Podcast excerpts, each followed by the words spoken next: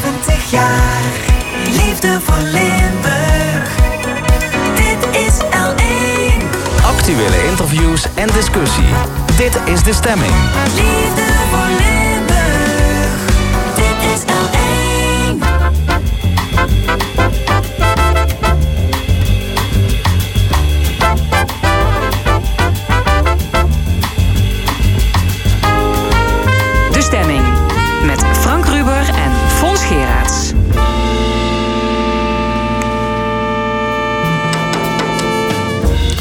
Welkom bij De Stemming, het interview- en discussieprogramma van L1 Radio. Wat hebben we de komende twee uur allemaal in petto? De hoofdredacteuren van De Limburger en L1 over provocerende opmerkingen van politici over de pers. Vanavond speelt het Nederlands elftal. Wat zijn de kansen van Oranje op dit EK?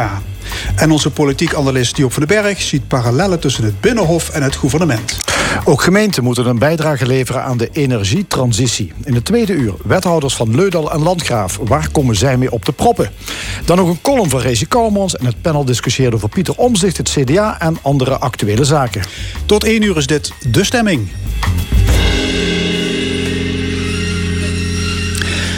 En weer gooide Geert Wilders een rood stuk vlees in de arena.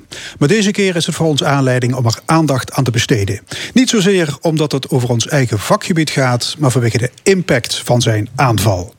Ik heb het over zijn tweet waarin hij journalisten tuig van de regel noemt. Eerder zei Thierry Baudet dat journalisten onze beschaving kapot maken.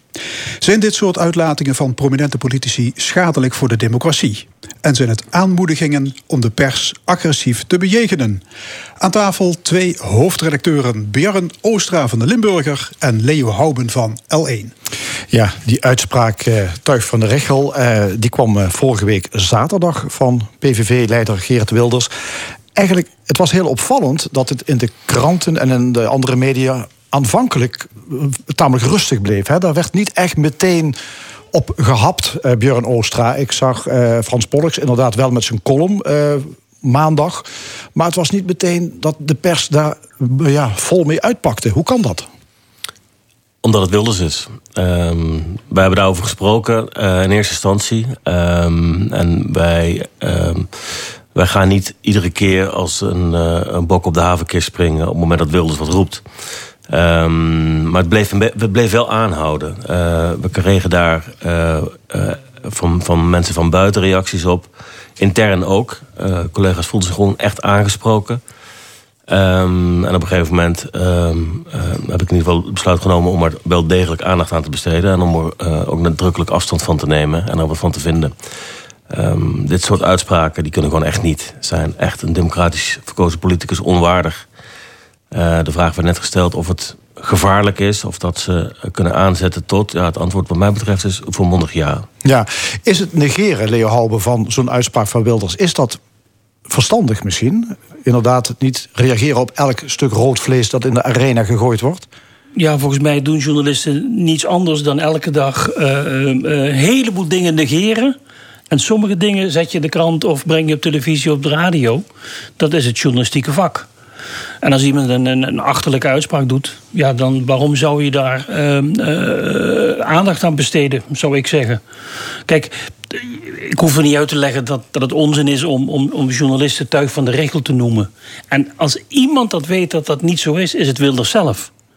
Kijk, als, als er één politicus is die de media, wat in de media gebeurt, gebruikt om ministers of andere Kamerleden aan te vallen, dan is het Wilders. Die citeert volop uit de media als u weer eens een keer aan de aanval gaat. Met andere woorden, die zou nog een bloemetje moeten sturen aan de media. Dus hij weet zelf ook wel, ik provoceer. En het enige wat hij hoopt is dat er, eh, als er eh, iedereen, als, nou, zoals Björn net zegt, van, als een bok op de haverkist eh, springt. Want ja, dat is het politiek model van eh, Wilders. Ja, maar het is wel, eh zal maar zeggen, de politiek leider... van natuurlijk een van de grootste partijen van Nederland. Ja. Ja. En bij die Nou. minder, minder Marokkanen-uitspraak is het ook gebeurd. Hè? Volop media-aandacht, rechtszaak, Wilders veroordeeld. Je kunt toch niet blijven dankzij, ook, negeren. ook dankzij journalisten, toch? Maar je kunt hem ook niet blijven negeren. Ik vind dat wij het publiek moeten informeren over eh, wat de beste man nou eigenlijk doet en wat hij denkt en wat hij vindt. Ehm, en je, het- je moet afwegingen maken, wat Leo net zegt. Je kunt niet alles doen, maar je kunt ook niet niks doen. Dus van minder minder eh, eh, eh, uitspraak, ja, dat is zo evident, duidelijk dat je daar echt aan, aandacht aan moet besteden. In dit geval vond ik dat wat minder in eerste instantie. Ehm, maar als je daar goed over nadenkt en bij stil blijft staan, ja, dan is zo'n uitspraak zo fout en zo eh, eh, ja, in potentie gevaarlijk. Want het gaat niet om Wilders zelf. Natuurlijk weet Wilders zelf dat dit onzin is. Eh, want die drinkt vijf minuten later een glas bier met diezelfde journalisten.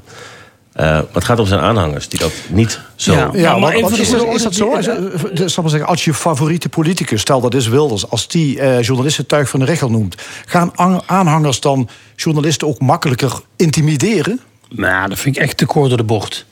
Even voor de goede orde. eh, Wilders heeft bij de eh, verkiezingen 11% van de stemmen gehaald. Dus 89% van dit land vindt die man de moeite niet waard om op te stemmen. Dus we moeten ook niet doen alsof nou hier een... een, En een- in een- Limburg is het de één na grootste partij. Ja, ik heb het even over, over, over, over Nederland dan. Ja. Maar het gaat me erom dat we, vind ik, eh, eh, eh, dat, dat we, zeker op het Binnenhof hij veel groter wordt gemaakt dan hij in werkelijkheid is. Ja, ja, ik las toch gaan, gaandeweg de week toch ook in commentaren. eh, dit is op den duur ook een ondermijning van de democratische rechtsstaat met dit soort stellingnames. En dat kan. Dat hoeft niet per se, het kan. Eh, en daar zit het gevaar. Eh, kijk, Wilders is eh, groot, want 11% eh, is best veel. Hij is daar inderdaad in Limburg de na grootste. Nationaal speelt hij ook een, een aardig partijtje mee. Zijn invloed eh, is misschien wel groter dan het aantal zetels dat hij heeft. Eh, ik denk dat Wilders... van Zijn media-aandacht is groter, Ja, vind ik. Dat is ook zo. Wat is nou zijn invloed op het beleid, joh? Dat is gewoon nul. Dat ben ik niet met je eens. Eh, zijn invloed op het beleid is heel erg groot. Ik Ja. denk dat Wilders als een van de langzittende Kamerleden... ervoor gezorgd heeft dat er in Politiek Den Haag... veel kritischer nu gekeken wordt naar de multiculturele samenleving. Dat sommige dingen eh, sterker geagendeerd zijn. Ja, dat, dat heeft Wilders. eh, eh, dat kun je Wilders op zijn konto... eh, Wilders kan het op zijn konto bijschrijven. Ja, Björn Oostra, maar jij, maar jij zei al, die, die, de, uit, eh, zal maar zeggen, de, de uitwerking van deze uitspraken, hè, de journalisten zijn tuig van de richel, eh, die kunnen groot zijn. Maar Ja. wat, wat kunnen de gevolgen zijn? Ehm, als je het heel klein maakt. Een verslaggever van de Limburger kwam afgelopen woensdag naar mij toe. En die vroeg aan mij: Doen wij ook nog iets met die uitspraak? Dat vroeg hij. Ik vroeg aan hem: Hoezo? Eh, want we gaan niet iedere keer als Wilders wat roept, eh, daar aandacht aan besteden. Ik voel mij persoonlijk aangesproken, was zijn antwoord. Ik voel mij persoonlijk aangesproken en uiteindelijk kan het zo zijn dat dit invloed heeft op mijn werk. Ehm, en als je daarover nadenkt, dan is dat misschien wel het grootste probleem en het grootste gevaar van dit soort opmerkingen. Eh, want het kan inderdaad zo zijn dat eh, aanhangers, het hoeft er maar één te zijn, denkt: ja, nu is het genoeg geweest. Eh, als, als Wilders dit roept, ehm, waarom kan ik het dan niet roepen? Als je weet hoe vaak en hoeveel en hoe vuil onze verslaggevers, en dat geldt voor de verslaggevers van L1 niet minder, via social media worden aangesproken, ja, dan is die toon wel ontzettend verhard de laatste jaren. Eh, en daar maak ik me zorgen over. Maar, maar toch, maar pleit jij er dan voor van... Kijk, een van de grote dingen van onze democratie, van onze rechtsstaat... is vrijheid van meningsuiting. Vinden we dan, vind jij dan dat, dat, dat je de vrijheid van meningsuiting moet beperken... omdat mensen een bepaalde mening eh, kunnen eh, opvatten als van... nu mag ik iets. Nee, helemaal niet. Nu mag ik iemand uitschelden omdat hij het zegt. Nee, dat En zeker dat, niet. dat, dat vind ik zo moeilijk aan dit, aan dit punt. Van als je zegt van, van je beschadigt daarmee de, de, rechtsstaat wordt aangevallen of de journalistiek wordt aangevallen. Maar staat dat dan boven vrijheid van meningsuiting? Nee, vrijheid van meningsuiting staat wat mij betreft boven alles. Eh, want vrijheid van meningsuiting eh, is de enige manier om onafhankelijke journalistiek te kunnen bedrijven. Het staat eh, in de grondwet verankerd. Dat is de kern van onze, onze samenleving. Ehm, en het grote probleem is dat dit soort opmerkingen van Wilders... en die moet je met eh laten we zeggen, kritische journalistiek eh, eh, bestrijden. In ieder geval tegenwicht aanbieden. Maar dit soort journalistiek, of dit soort opmerkingen van, van, van populistische politici. kunnen leiden tot zelfcensuur bij journalisten. Die journalisten kunnen rekening gaan houden met. ja, wat ik net zei, die verslaggever die, die zegt dat dit soort tweets uiteindelijk zijn werk beïnvloeden. Dat kan leiden tot zelfcensuur. En dat is echt heel slecht. Ook, in een, of ook juist in een vrije Ja, als, samenleving. als het als daartoe zou leiden, ben ik het met je eens. Ja. Ja, maar nou- we zouden als journalist dat nooit moeten toestaan... dat we zelfcensuur toepassen... omdat iemand die eh, eh 11% van, van, van de stemmen in Nederland krijgt... iets roept. Ik Ja, vind dat ja, maar het niemand- er heel Ja, maar niemand wil natuurlijk. Dat, niemand geeft toe dat er zelfcensuur, dat je je daar schuldig aan maakt. Dat gebeurt natuurlijk ongemerkt, ook voor jezelf. Dat sluimert. Ja, ik, Ja. ja. Ja, ja, Of je Ja. moet zeggen van... Ik, ik probeer er juist heel waakzaam voor te zijn... dat ik niet in die val trap. Ja. Bij Eh, ons, de- eh, ja, er is onlangs een enquête gehouden van eh, Persveilig. Hè, dat is een organisatie eh, van eh, bijvoorbeeld het Openbaar Ministerie en de Nederlandse Vereniging van Journalisten. Acht op de tien journalisten geven aan in een enquête dat ze te maken hebben met agressie en bedreiging. Dat was eerder veel minder. Hoe ernstig is die bedreiging van de Limburgse media? Ja, Patrick de Les hier, chef sport van De Limburger. Patrick, wat krijgen sportjournalisten zoal voor een kiezen? Ja, dat kan heel veel zijn. Hè? Vooral op eh, social media natuurlijk. Eh, heel veel vuilspuiterij, maar ook gewoon eh, intimidatie. Kijk, ik heb zelf nog nooit meegemaakt dat collega's eh, eh, expliciet of eh, bedreigd zijn, maar wel heel veel intimidatie. Hè? Eh, foto's die gepost worden van verslaggevers, eh, eh, adressen die gepost worden. We komen je thuis wel opzoeken. Dat is schering en inslag. Dus niet zozeer fysiek geweld op de tribune, maar het speelt zich af op de social media. Vooral dat. Zijn die scheldpartijen in de loop der jaren erger geworden? Ja, die zijn heel extreem. En ik moet zeggen, je moet als eh, verslaggever... Hè, kijk, zelf ben ik in de sportjournalistiek... moet je toch wel een olifantenhuid hebben om daarmee om te kunnen gaan. En ik moet eerlijk zeggen, ik zie veel jongere collega's... die daar veel moeite mee hebben. En het woord zelfcensuur viel hier net al. Ik denk echt dat dat wel een rol speelt. Ik moet eerlijk zeggen, ik heb zelf ook wel eens dingen meegemaakt... met voetbalsupporters. En dan ga je, als je een volgende keer een column moet schrijven... toch een keer nadenken. Want eh, zoals ik zeg, het komt heel intimiderend over. Hoe beoordeel jij die, eh, tweet, eh, die tuig van de regel tweet van Wilders? Ja, ik vind het gevaarlijk in de zin van, kijk, eh, Wilders heeft natuurlijk een aanhang. Een aanhang die vaak ook niet, die wij niet bereiken. En die vooral, zeg maar, ja, toch wel denk ik dat oppakken wat, wat Wilders roept.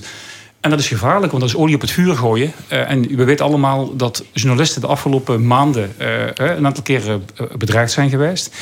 De NOS durft al niet meer op pad te gaan met het logo hè, van, Ja. de, van, de, van de zender op, op de busjes. Eh, als journalist ben je eigenlijk een soort van doelwit geworden. Ja, en een misdaadverslaggever van jullie heeft een keer een handgranaat in de voortuin Jos Emels, inderdaad. Dus het is, gewoon- het is, gewoon, het is echt, eh, ik zeg, het heeft wel degelijk impact op verslaggevers. Je gaat echt een keer nadenken. En eigenlijk zou dat niet moeten, want je moet gewoon schrijven wat je, wat je, ja, waarvoor je denkt dat je moet schrijven. Ja. Het, het zijn dus eh, geen incidenten. Eh, Leo Houben en eh, Björn Oostra, hoofdredacteuren van eh, L1 en De Limburger. Hoe, hoe ernstig is het? Ik bedoel, we horen nu een aantal voorbeelden. Zijn het deze voorbeelden? Of eh, kun je zeggen, ja, het zijn er gewoon tientallen Nee, per maar jaar? dat je met je eh, handen af moet blijven van journalisten. Vooral fotografen en, en, en cameramensen hebben er heel veel last van. Maar die zijn natuurlijk zeer herkenbaar. Eh, ja, dat je daar met je poten vanaf moet blijven, dat, dat, dat is helder. Het is ook vooral ook het onderzoek wat jij citeert. Het is wel vooral verbale eh, agressie. En, ehm, de, de, de, de, de- maar ik, ik, is het, ik vind Ja, het wel soort, agressie met doodsbedreigingen gaat natuurlijk ook heel ver. Hè? Dat moet je natuurlijk niet eh bagatelliseren. Ja, Nee, doodsbedreiging moet je nooit bagatelliseren. Maar ik weet ook niet of je ze allemaal serieus moet nemen. Eh, eh, kijk, het is natuurlijk wel zo dat het een, een maatschappelijke trend is. Hè. De ambulanceverzorgers, mensen op de ambulance worden, worden bedreigd als ze iemand half dood komen ophalen. Brandweermensen eh, hebben, er last van. Het is natuurlijk, boa's, het is Ja. natuurlijk een maatschappelijke trend. Dat, dat, dat een heleboel beroepsgroepen eh, in de winkels wordt veel gescholden. Callcenter. Ja. Je krijg, krijg je cursus anti-agressie. Ja. Omdat ze je de huid vol schelden. Het is natuurlijk wel een, een, iets, iets van de maatschappij van nu. Dus we moeten ook uitkijken dat we niet doen alsof alleen journalisten daar een, een, een, een, buitencategorie zijn. Nee, nee, maar goed. eh Björn Oostra, eh, doe jij altijd aangifte als een eh, journalist van jou ehm, ja, bedreigd wordt? Als wij ehm, dat serieus moeten nemen, eh, wat Leo zegt klopt, hè, je, hoeft niet alles serieus te nemen. Ehm, maar als wij eh, op, na een analyse denken van ja, dit is wel serieus te nemen, dan doen we aangifte. Ja, en het is helaas ook zo eh, dat wij ook gewoon veiligheidsmaatregelen hebben moeten nemen. Ehm, het is eigenlijk te gek voor woorden om het te, om het te moeten zeggen, maar een aantal collega's ja, heeft gewoon fysieke maatregelen moeten nemen om, om het werk gewoon normaal te kunnen doen. Uh, dus ik vind het wel een heel serieus en heel uh, uh, serieus te nemen probleem. Ik wil er overigens wel even bij zeggen dat dit niet één op één natuurlijk te wijten is aan Wilders. Uh, zeker niet zelfs. Wilders kun je hier niet verantwoordelijk voor houden. Wilders creëert een klimaat meer niet. Dat is erg genoeg. Maar hij, hij is niet verantwoordelijk te houden voor het rechtstreeks bedreigen van journalisten. Voor de scheldkanonades op, op social media. Uh, voor het, laat maar zeggen, in de show, of in, met een shovel in een, in een greppel duwen van een persfotograaf Lunteren. Daar kun je Wilders en Baudet en al die anderen niet verantwoordelijk voor houden. Ze scheppen een klimaat. Um, en daar vind ik moeten wij tegen in het geweer komen door erover te hebben. Zo nu en dan. Ja. Uh, veel agressie uh, en ook rare uitspraken van politici. Zullen het op, op raar houden. Um, opvallend is wel dat het vertrouwen in de journalistiek... dat dat um, eigenlijk het afgelopen jaar is toegenomen. He, dat is om, om toch nog even een lichtpuntje te vinden. Er is een onderzoek geweest van het bureau Motivaction. En daaruit blijkt dat vooral de serieuze media... dat mensen daar uh, steeds meer vertrouwen in blijken te hebben. Ja. Dat ze die ook opzoeken. Ja. Uh, dat lijkt eigenlijk tegenstrijdig. Ja, dat, dat, maak jij er nu van. Kijk, nu gaan we in de journalistiek. We, we, we doen, er wordt een onderzoek gedaan over vertrouwen in de journalistiek. Dat, dat is gestegen. Uh, ook, ook, ook in de coronatijd is ook het aantal abonnementen is toegenomen. Dat zijn hele positieve effecten op de journalistiek geweest. Omdat mensen denken van, verdomd toch handig als je onafhankelijk wordt geïnformeerd. En dan gaan we dat koppelen aan een achterlijke uitspraak van Wilders. Want jij doet nu net of er een tegenstelling tussen die twee is. Nou, nou ik, ik constateer dat ik, twee... Vind, twee uh, nee, nou, het ene is gewoon een extremistische... Zien, nee, ja. het ene is een extremistische, provocerende uitspraak.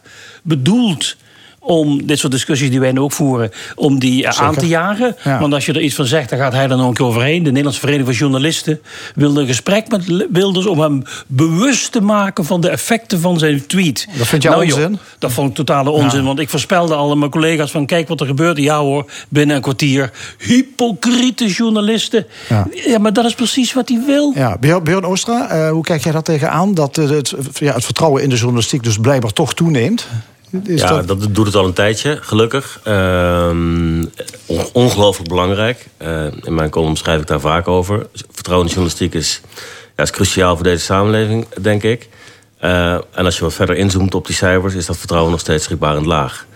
Ehm, ja, vooral bij jongeren hè, bijvoorbeeld. Ja. En laag opgeleid is het wel laag. ja. Oké, okay, dat is dan uh, de volgende uitdaging voor de journalistiek uh, wellicht. Uh, ja. De jongeren, nee, de, jongeren zijn op, de jongeren zijn op. Iedereen mikt op jongeren, is het ja, probleem. Wij dus ook. Dank jullie wel. Björn Oostra van de Limburger en Leo Houben van L1. Vanavond speelt het Nederlands elftal zijn eerste wedstrijd en wel tegen Oekraïne. Wat zijn de kansen van Oranje op dit EK? Zometeen twee voetbalconnoisseurs, Cookie Voren en Patrick Delay. Na dit liedje van Elvis Costello.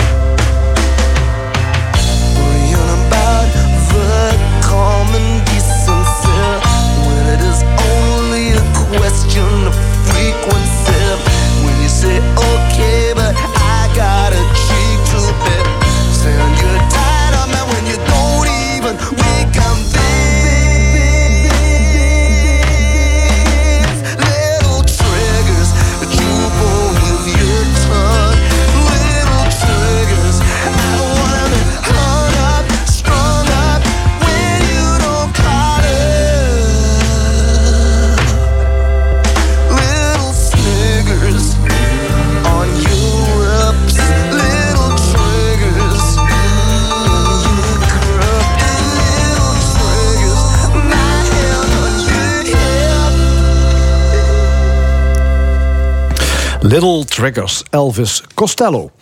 Vanavond komt het Nederlands elftal voor de eerste keer in actie op het Europees kampioenschap voetbal. Tegenstander in het Ajax-stadion is Oekraïne. Wat zijn de verwachtingen over de prestaties van de equipe van bondscoach Frank de Boer? Komen we door de voorronde of gaan we met de cup naar huis? En hoe klein of groot is de EK-beleving van het grote publiek? We gaan erover praten met Koekie Voren, voormalig assistent bondscoach... en Patrick Delay, chef sport van de Limburger. Heren, goedemorgen. Ja, vrijdag is het EK begonnen. Er zijn vier wedstrijden gespeeld tot nu toe. Hoeveel hebben jullie er gezien? Ik heb er twee gezien. Twee. Twee. Oh, dat valt mee. En zeker gisteravond de wedstrijd België tegen Rusland, want je bent Belg. Ja. Ja, soevereine overwinning van de Belgen. Ik denk een zakelijke overwinning tegen wel een heel zwak Rusland, moet ik zeggen. Want de België kreeg natuurlijk de eerste twee doelpunten cadeau. En hoefde daarna ook helemaal niks meer te doen. Ja, na afloop zei een voetbalanalist... Om, om dit toernooi te winnen heb je twee dingen nodig. Een goede keeper en een goede spits. en dat hadden die Russen allebei niet, hè? Ja, en de Belgen hebben dat wel. Hè. Met Courtois en Lukaku kom je heel ver. Ja. Belgen hebben alles, hè? Nou, daar kunnen we het misschien niet over hebben. Maar er zit ook wat hiaat in dat team, hoor. Wat toch? Hey, maar er worden de komende tijd eh 51 wedstrijden gespeeld. Eh Cookie voor licht verslaving op de loer? Nou, nee, verslaven bij mij niet, nee. Want ik ga eh, eerst eh, maandag ga ik op vakantie. Nou kijk ik op vakantieadres ook wel de belangrijkste wedstrijden. Maar ik ga niet bijvoorbeeld naar on- onbelangrijke wedstrijden. Daar laat- blijf ik niet voor thuis. nee. Noord-Macedonië tegen Wales, die Nee, laat dat, bedoel lopen. ik. Nee, die laat ik lopen, ja. Oké, ja. Patrick? Ja, kijk, zoveel mogelijk. Maar ik moet eerlijk zeggen, we spelen met 24 landen. En eh, we hadden er net zo goed wat mij betreft met acht kunnen spelen. Hè, zoals dat 30 jaar geleden was. Want als je gewoon twee pools van vier maakt met de beste landen... heb je een heel aantrekkelijk EK. En nu heb je gewoon heel veel ballast. Want ja, als je de Turken zag spelen tegen Italië... en gisteren ook de Russen tegen de Belgen... daar was je niet blij van. Nee. Nee. Eh, ik signaleer minder oranje gekte op straat dan in voorgaande edities. Is dat ook jullie waarneming? Ja, dat is mij ook wel opgevallen. Ja, ja ik zie het af en toe wel eens een keer op, op tv natuurlijk. eh, Waar die straten dan zijn. Maar hier in de buurt waar ik woon.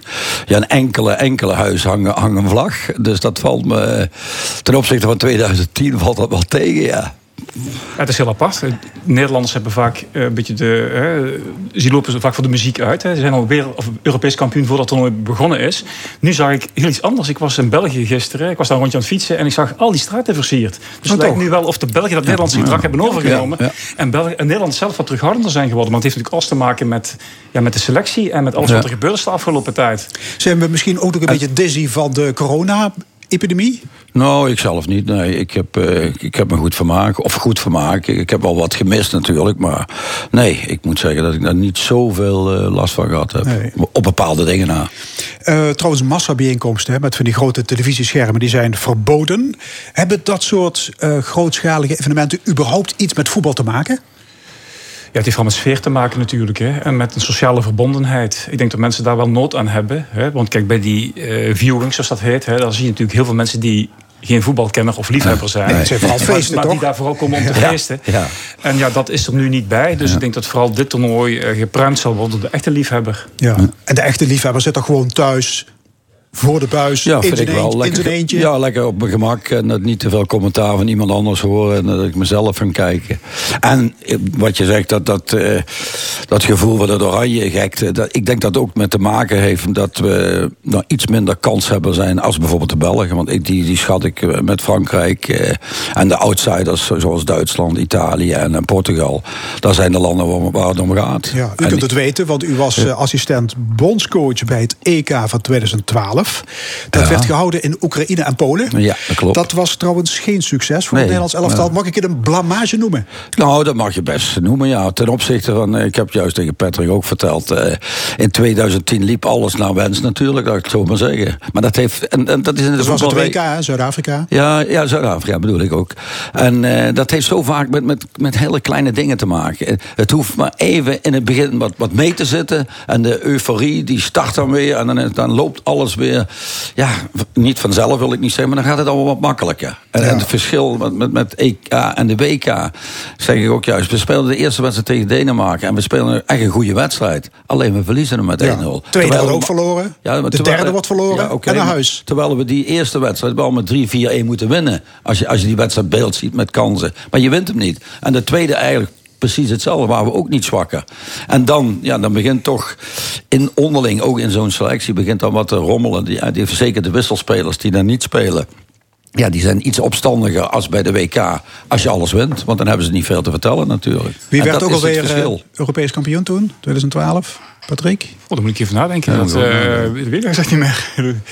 Cookie? Nee, dat weet ik ook niet meer. Ik- Spanje? We, we zijn meteen naar huis gegaan, dus ik, ik had wel ik had er genoeg van. Het toernooi niet meer afgekeken En thuis. ontslagen toen. Oké. Ja. En ontslagen ook nog. Ook nog, maar ja, Hey, goed, nog we een hadden pas andere- twee jaar bijgetekend, dus dat was niet zo Ja, nog een quizvraag. Twee spelers van Euro 2012 die zijn er nu ook bij. Wie zijn dat? Ja, dat is Stekelenburg, Ja. als ik het goed heb. ja. Nou, dan moet ik even nadenken. Dan moet ik even nadenken. Wijnaldum? Nee, Nee. nee. Even denken. Dan moet ik even gauw, even gauw de selectie nagaan. Even kijken, wie was er nou bij? In de voorhoede, Lange. Ja? Luc de Jong. Luc de Jong? Ja. ja. Ja, dat klopt. Ja, die was erbij, ja. ja. Meneer Voorhoed, ja, u zei het al, bij het WK 2010 maakt u ook deel uit hè, van de technische eh, staf. Hoe, hoe bijzonder zijn dit soort toernooien? Ja, dat is echt bijzonder. Kijk, ja goed, eh, je maakt er niet zo vaak mee natuurlijk. En eh, ja, je leeft er naartoe. En dat, ja, dat gaat zo. We zijn al met al elf weken onderweg geweest, het, eh, het hele toernooi en de voorbereiding. Dus je goed ergens naartoe. En, ja, en die jongens, ja, die, dat, dat wordt steeds nogmaals hechter. En zeker als het een beetje lekker gaat.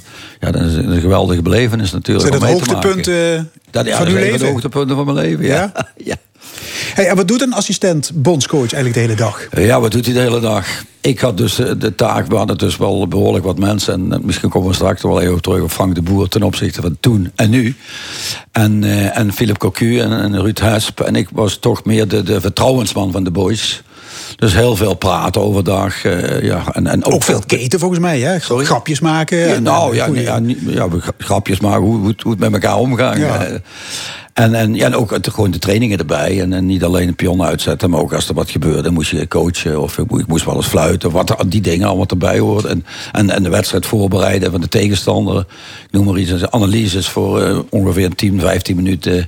TV-beelden uitzoeken. En dat moest ik dan altijd met de analist doen. En was er nog tijd om een wildpark te bezoeken? Ik noem maar Jawel, wat. Ja? we zijn nog bij eh Robben-eiland geweest. Het Tafelberg. Jawel, we hebben genoeg dingen gezien hoor. Dat, Levert eh, het werk ook stress op? Nou, ik had er niet zoveel stress mee eigenlijk. Ja, naarmate naar de finale goed werd het iets meer natuurlijk. Maar ja, je leeft in, in een bepaald wereldje waar je, waar je vanzelf in meegaat. En, en je merkt ook hier de, de, de, de, de situatie in Nederland. kregen we niet veel van mee. We kregen wel af en toe eens Nederlandse beelden uiteraard door. Maar zo, zo het hier, als, als de gekte hier Nee, was, kregen we eigenlijk gekte. niet, niet zo heel veel mee. Nee. Patrick, je weet het nog? Als Belg, die gekte in, in Nederland. Ja, zeker nog. Ja, absoluut. En die finale kun je nog herinneren? Ja. Tegen Spanje. Spanje. Dat was de teen, hè, de teen van teen. eh, Casillas. Ja. Ja, Ja, maar precies. dat is bedoel ik met, met het geluk wat je ook in de voetballerij moet hebben. Hè. Ook, ook in de kwartfinale, ik noem maar iets, tegen Brazilië. Als ze toen met rust met 3 of 4-0 achter hadden gestaan, hadden we niks te zeggen gehad. Helemaal niks. En 1-0 werd het maar met rust achter. En, en, en Stekelenburg keepte een fantastische wedstrijd toen. Trouwens een heel toernooi.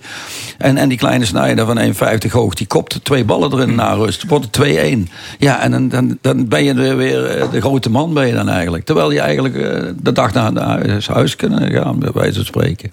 Ja, Goed, even voetbal. terug naar de tijd van, van Ja. nu. Hè. Vanavond Nederland-Oekraïne. Eh, Patrick Delay, waarom mag Oranje drie keer thuis spelen eigenlijk? Ja, kijk, het is natuurlijk een heel apart toernooi. Hè, met eh, Michel Platini. Die vond dat het, hè, om het 60-jarig bestaan van het EK te vieren... wilde men in, in heel Europa gaan voetballen. Ik vind dat op dit moment niet zo'n goed idee, eerlijk gezegd. Hè, met de coronasituatie. Maar ik vind het ook, eerlijk gezegd, een, toch een vertekend beeld geven. Want je krijgt toch een eh, oneerlijk EK. Er zijn landen, eh, met name Engeland... die kunnen, als ze een beetje geluk hebben... op alle wedstrijden, na moeten ze één keer volgens mij uitspelen. En de rest speelt ze allemaal op Wembley.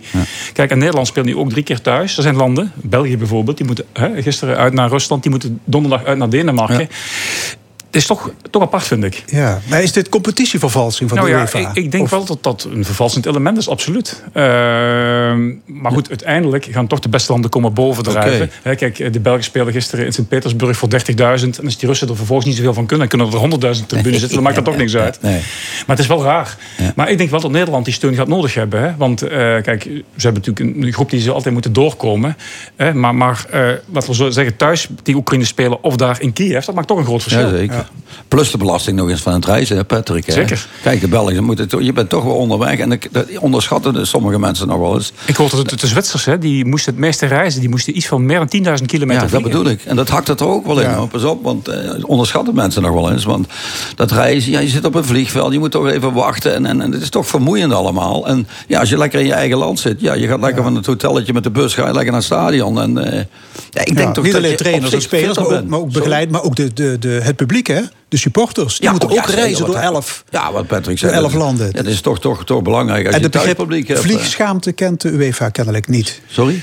Nee, ja goed. Op bepaald moment zijn andere dingen veel belangrijker natuurlijk. Het financiële aspect zal Ja. wel veel belangrijker zijn dan, eh, dan, dan milieu en dan corona.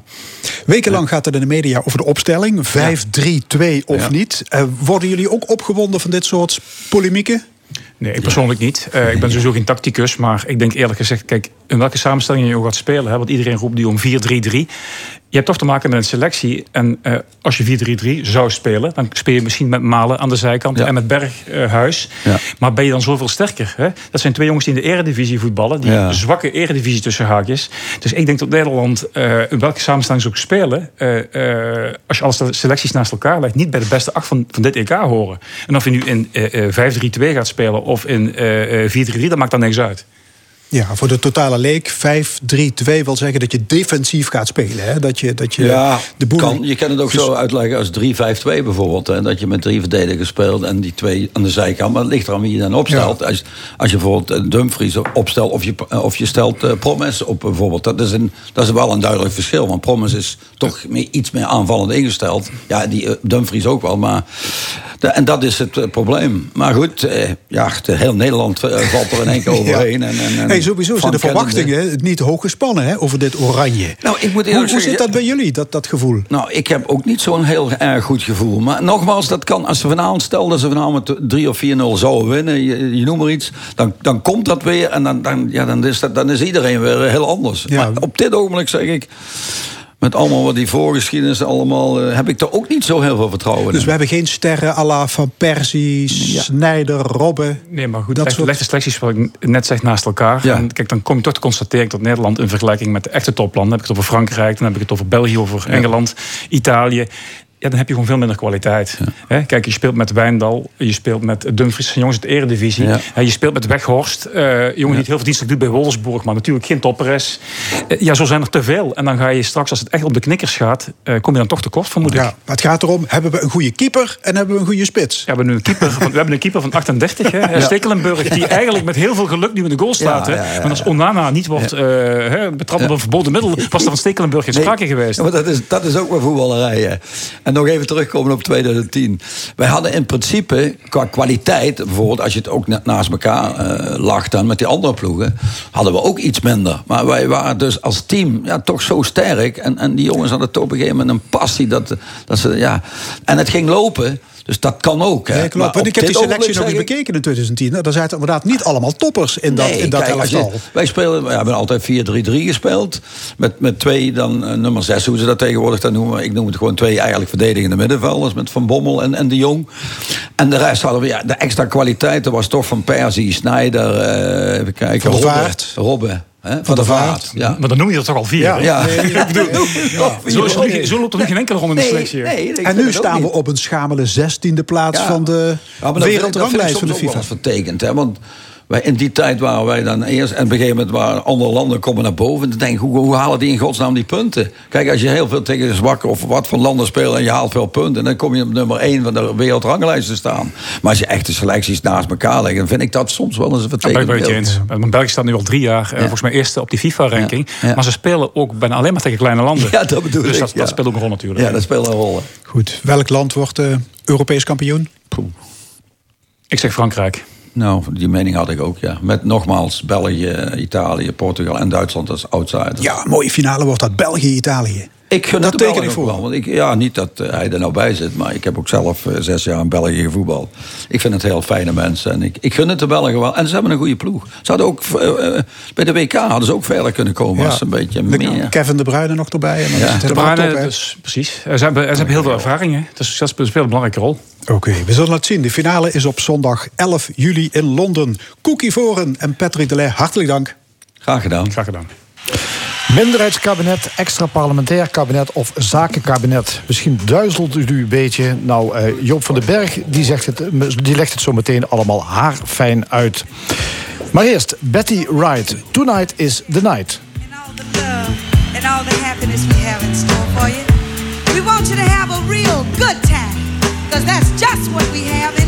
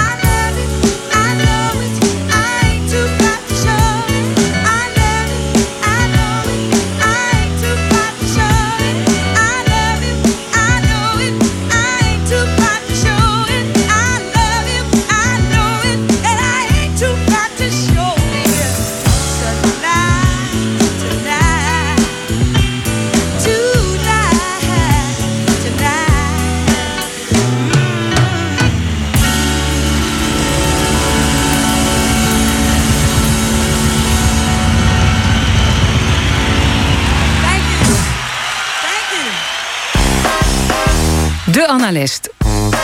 Vandaag politiek analist Joop van den Berg. Goedemorgen Joop. Goedemorgen. Ja, voor een eh, politiek analist zijn het eh, innoverende tijden. Ja. We gaan het nu even niet hebben over Pieter Omzicht. Eh, als mensen dat denken, daar komen we later in deze uitzending overigens nog op terug. Maar eh, zowel op het Binnenhof in Den Haag als in het gouvernement in Maastricht. Daar pro- proberen politici een bestuur in elkaar te vlechten. Vooralsnog zonder resultaat. Ik stel voor, zullen we eens even beginnen hier in Limburg. Ja. Ja? Eh, na de val van de coalitie werd ingezet op een extra parlementair college. Nou lijkt dat niet te lukken, blijkt afgelopen week. Nu zijn de ogen gericht op een zakenkabinet. Eh, wat is eigenlijk een zakenkabinet? Ja. Dit wordt geen zakenkabinet, dat kan ik ter geruststelling vast meedelen. Een zakenkabinet, dat wil iemand altijd vormen als hij zo'n hekel aan de politiek gekregen heeft, dat hij eh, politici eigenlijk eruit wil hebben. Eh, en dan ga je kijken van een zakenkabinet. Dat zijn mensen die eh, in, de, in, de, in de maatschappij eh, een belangrijke rol spelen. En die moeten we hier naar het openbaar bestuur halen.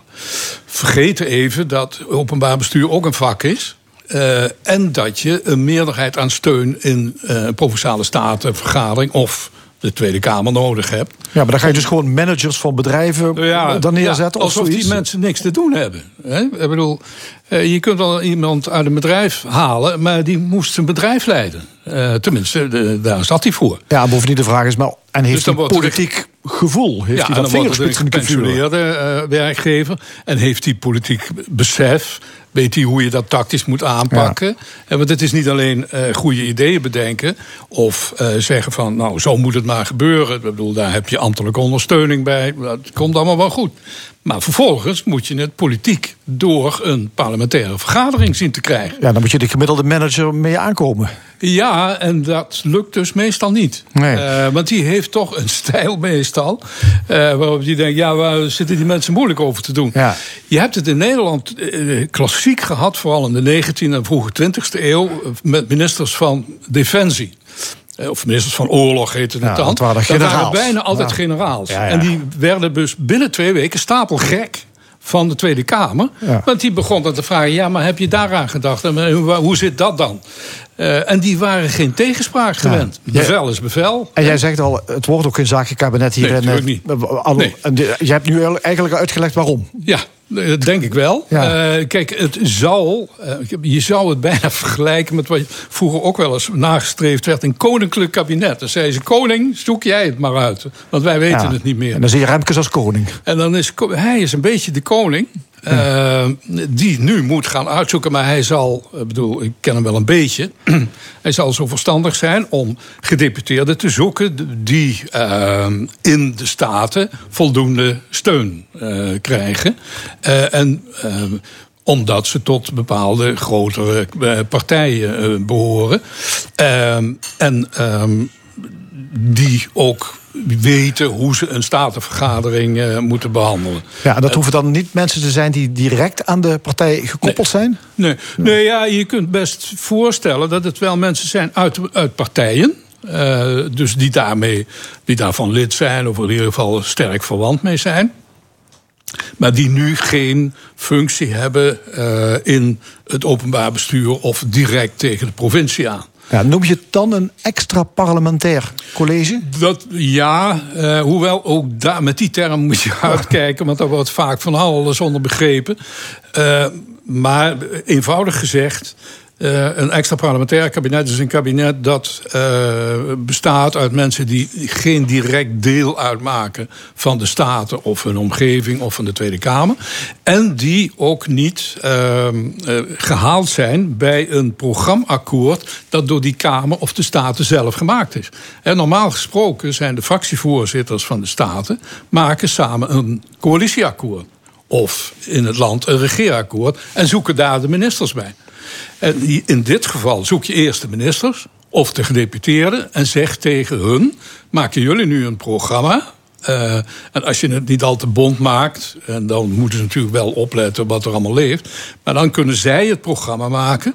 En dan blijven de staten als het ware vrij om per voorstel te zeggen: nou, dit wel, dat niet.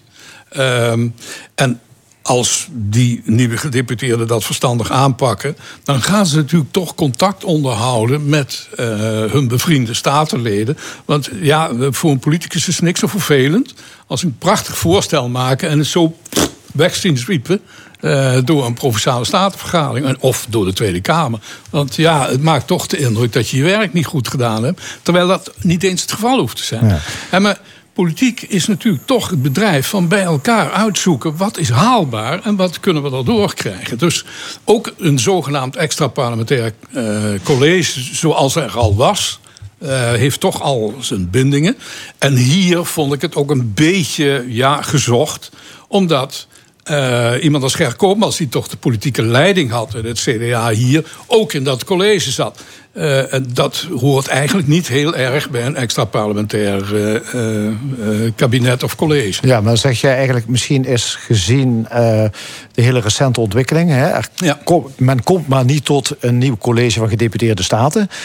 Is een extra parlementaire construct, is dat de enige mogelijkheid in het Ja, gouvernement? dat kon wel eens onder omstandigheden de, de enig toepasbare constructie zijn. Al was het maar omdat die hele statenvergadering zo gruwelijk versnipperd is.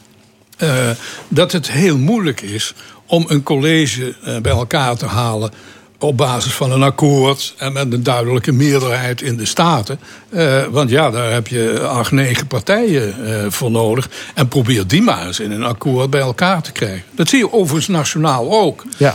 Versnipperd. Eh, en dan ook nog eh, eh, met allerlei ja, onderlinge conflicten.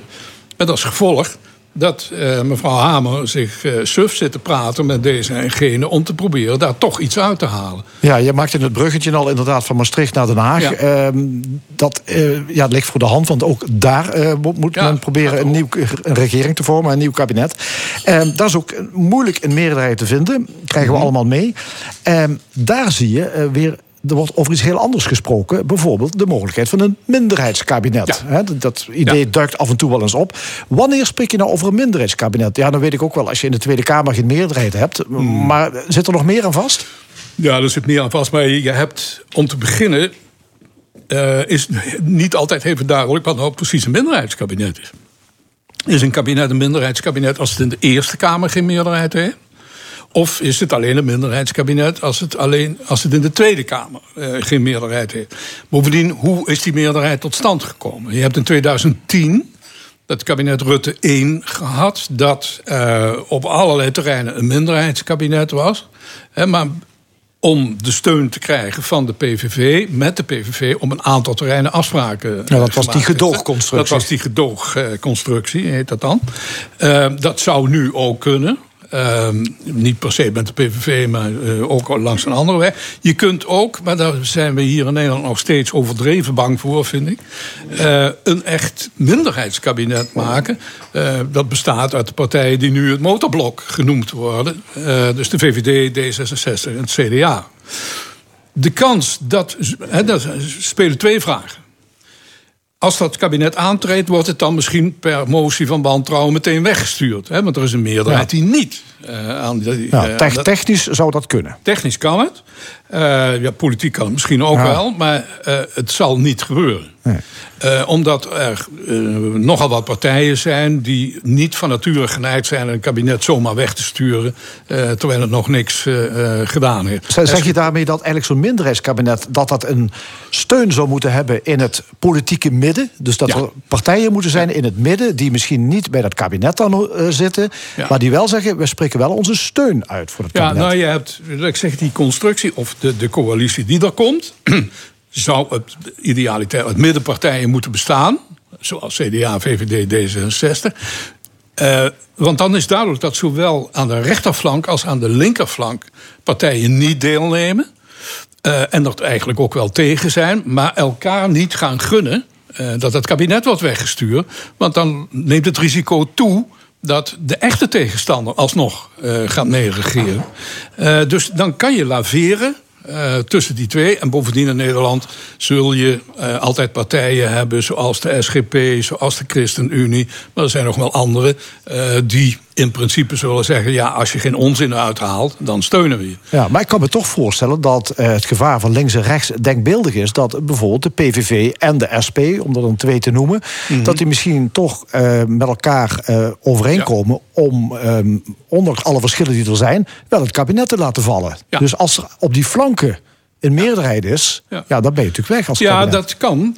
maar dan moeten de flanken wel groot genoeg zijn. Ehm, maar dat is inderdaad een risico. Je hebt het eigenlijk al meteen bij het aantreden van de nieuwe Kamer gezien. Dat eh, allerlei partijen eh, eh, tegen met name de, de figuur van Rutte een motie indienen. Terwijl ze politiek gesproken met elkaar geen dag zouden willen samenleven. Dus het risico is redelijk groot. Dus je moet je ervan verzekeren dat dat niet gaat gebeuren. Maar dan nog heb je natuurlijk wel het probleem. eh, het kabinet treedt op, het wordt eh, geaccepteerd, laten we het zo maar noemen. Eh, en, maar dan moet het nog met zijn voorstellen komen. En daarvoor meerderheden zien te verwerven in vooral de Tweede Kamer, maar later ook de Eerste Kamer. Dat sluit ik helemaal niet uit dat dat kan, maar we zijn het niet gewend. Nee. Maar wat, wat betekent dat? Krijgt de Kamer dan automatisch meer macht? Eh, want ik hoor jou zeggen, ja, Je, je komt met een voorstel als minderheidskabinet. Je moet dus met nou ja, zoveel mogelijk partijen buiten dat motorblok gaan onderhandelen. Dus ik kan me voorstellen dat er meer discussie in die Kamer, dat de, de Kamerleden er meer betrokken bij worden. Misschien wel een voordeel voor de democratie. Dat zou het mooiste zijn, eh, Frank, maar daar ben ik niet al te zeker van. Nou, ik zie het Want je kunt op twee manieren kan je meerderheden construeren of organiseren. je kan het doen door een, eh, een voorstel zo naar de Kamer te sturen. En die Kamer de gelegenheid te geven eh, met jou eh, te kijken hoe ver je kan komen. Dat is een beetje zoals het in Zweden gebeurt. En daar ligt het zwaartepunt dus ook in de Kamer. Dan wordt het pas wel. Maar hier zijn we natuurlijk gewend om die meerderheden achter gesloten deuren binnen te halen. Ook buiten de kabinetsformatie. Om er zeker van te zijn dat als de minister in de Kamer komt. dat die meerderheid eh, er ook zal zijn. Ook straks in de Eerste Kamer bij voorkeur. En dan loop je een risico dat al wie daar niet bij betrokken is geweest. er eigenlijk voor spek en bonen bij zit. Eh, en dat is wat je eigenlijk liever niet zou willen zien. Eh, dus. Een minderheidskabinet eh, is in, zeker in de Nederlandse verhoudingen geen garantie dat het parlement echt als parlement meer eh, eh, betekenis krijgt. Je zou het willen. Ja. Het zou ook eh, heel goed zijn. Eh, maar ik denk dat eh, ja, de politieke cultuur er niet naar is dat eh, politieke leiders dat hier aandurven. Nee, maar we zouden eigenlijk dus ons licht kunnen opsteken in, in ik geloof ik, Zweden, maar ook Denemarken. Ja, wel, in de. Scandinavische landen is het een heel gebruikelijk fenomeen. Dat is ook helemaal niet zo bijzonder. het gekke is dat ze daar natuurlijk eigenlijk ook met eenzelfde soort verdeeldheid zaten... Ja. in de eind 19e eeuw, begin 20e, als wij hier in Nederland hadden. En wat deden wij? Wij maken zo breed mogelijke coalities. Ja, dat kan ook natuurlijk. Eh, en zij maakten een, een, een kernachtige minderheid. En dan proberen eh, hoe ver je in het parlement kan komen. Ja, het- is wel duidelijk dat we, zal maar zeggen, ons ehm, eh, parlementaire werk opnieuw zullen moeten uitvinden. Hè? Want inderdaad, je zegt het al, de verdeeldheid die er is, de versplintering, eh, ja, meerderheidscoalities zoals we ze een eeuw hebben gehad, die, die vanzelfsprekendheid, die is helemaal weg. Nee, die vanzelfsprekendheid is weg. En wat ook weg is, dat twee kernpartijen die van het oude bestel, de Christelijke Partij en de Sociaal-Democratische Partij, die twee grote volkspartijen zijn zo in betekenis gekrompen. Dat het van allerlei anderen eh, nu eh, moet komen. En zij zelf ook eigenlijk altijd nog een probleem hebben. Dat ze ja, zich voelen, eh, de grote volkspartij, maar ze zijn een kleintje gewoon. Dankjewel, Joop van den Berg, voor deze uitleg. Geen dank.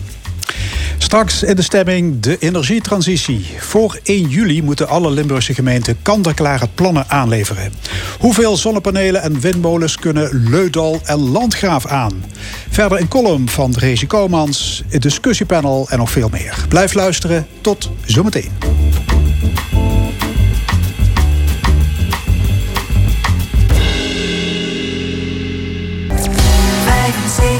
Jaar, liefde voor Limburg.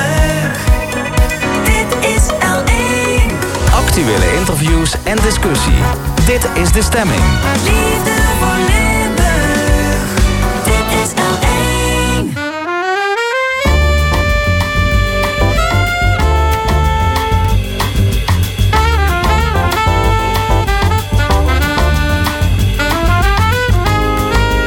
De stemming.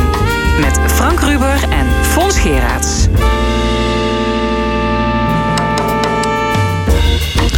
Opnieuw welkom bij de stemming, de wekelijkse L1 talkshow over politiek, cultuur en samenleving. Wat nog allemaal in de tweede en laatste uur. Het panel met Kelly Rechterschot, Heijer Harzi en Wim Haan discussieert over Tweede Kamerlid Omzicht. En meer speciaal over zijn vertrek bij het CDA en zijn explosieve document. Verder de column van Rezi Komans, maar eerst de energietransitie. Nederland is opgeknipt in 30 energieregio's. In Limburg heb je er twee, van die zogenaamde ressen. Eentje in Noord- en Midden-Limburg en eentje in Zuid-Limburg. De bedoeling is dat die restregio's een bijdrage gaan leveren aan de opwekking van duurzame energie. En dat komt vooral neer op het aanwijzen van plekken voor windturbines en zonneparken. Voor 1 juli moet alles klaar zijn. Met welke plannen komen de gemeenten op de proppen en hoe hebben ze gezorgd voor draagvlak onder de burgers? Aan tafel twee wethouders, Paul Verlinde van Leudal en Freet Jansen van Landgraaf. Heren, welkom. Meneer Van Linden, krijgt u langzamerhand kopijn van dit eh, dossier? Nee, niet, eh, nee, dat kan ik niet zeggen.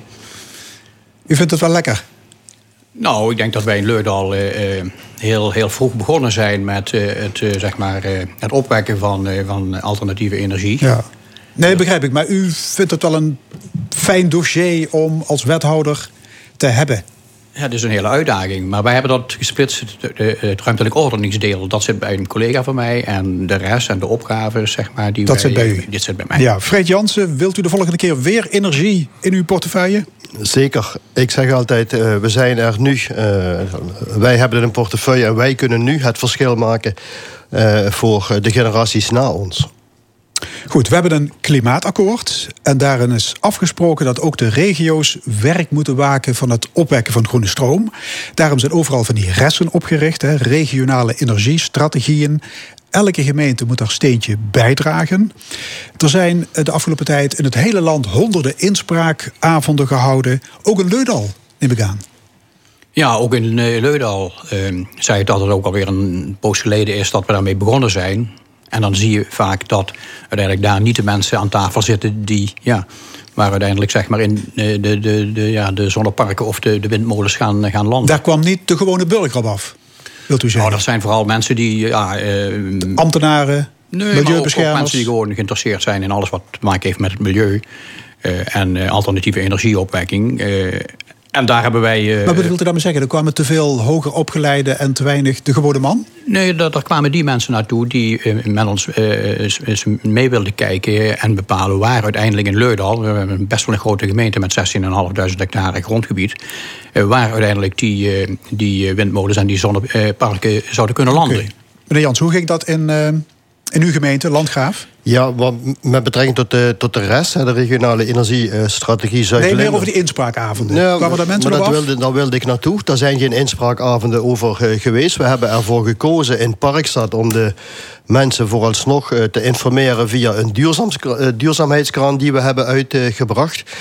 Omdat de rest vooralsnog een visiedocument is waar je uitspreekt van dit is onze ambitie en zo denken wij die ambitie te kunnen waarmaken. En dan ook nog eens concreet op welke Ja, dus plek. het was vooral, die communicatie was vooral eenrichtingsverkeer. Nee hoor, eh, er is ook een klankbordgroep eh, in de stuurgroep eh, Rest Zuid-Limburg... waar zeg maar de burgerij in vertegenwoordigd is. Wat belangrijk is, wil ik benadrukken... zodra de theorie wordt omgezet naar de praktijk... Hoe, als het heel concreet wordt... dan ga je aan die burgerparticipatie beginnen.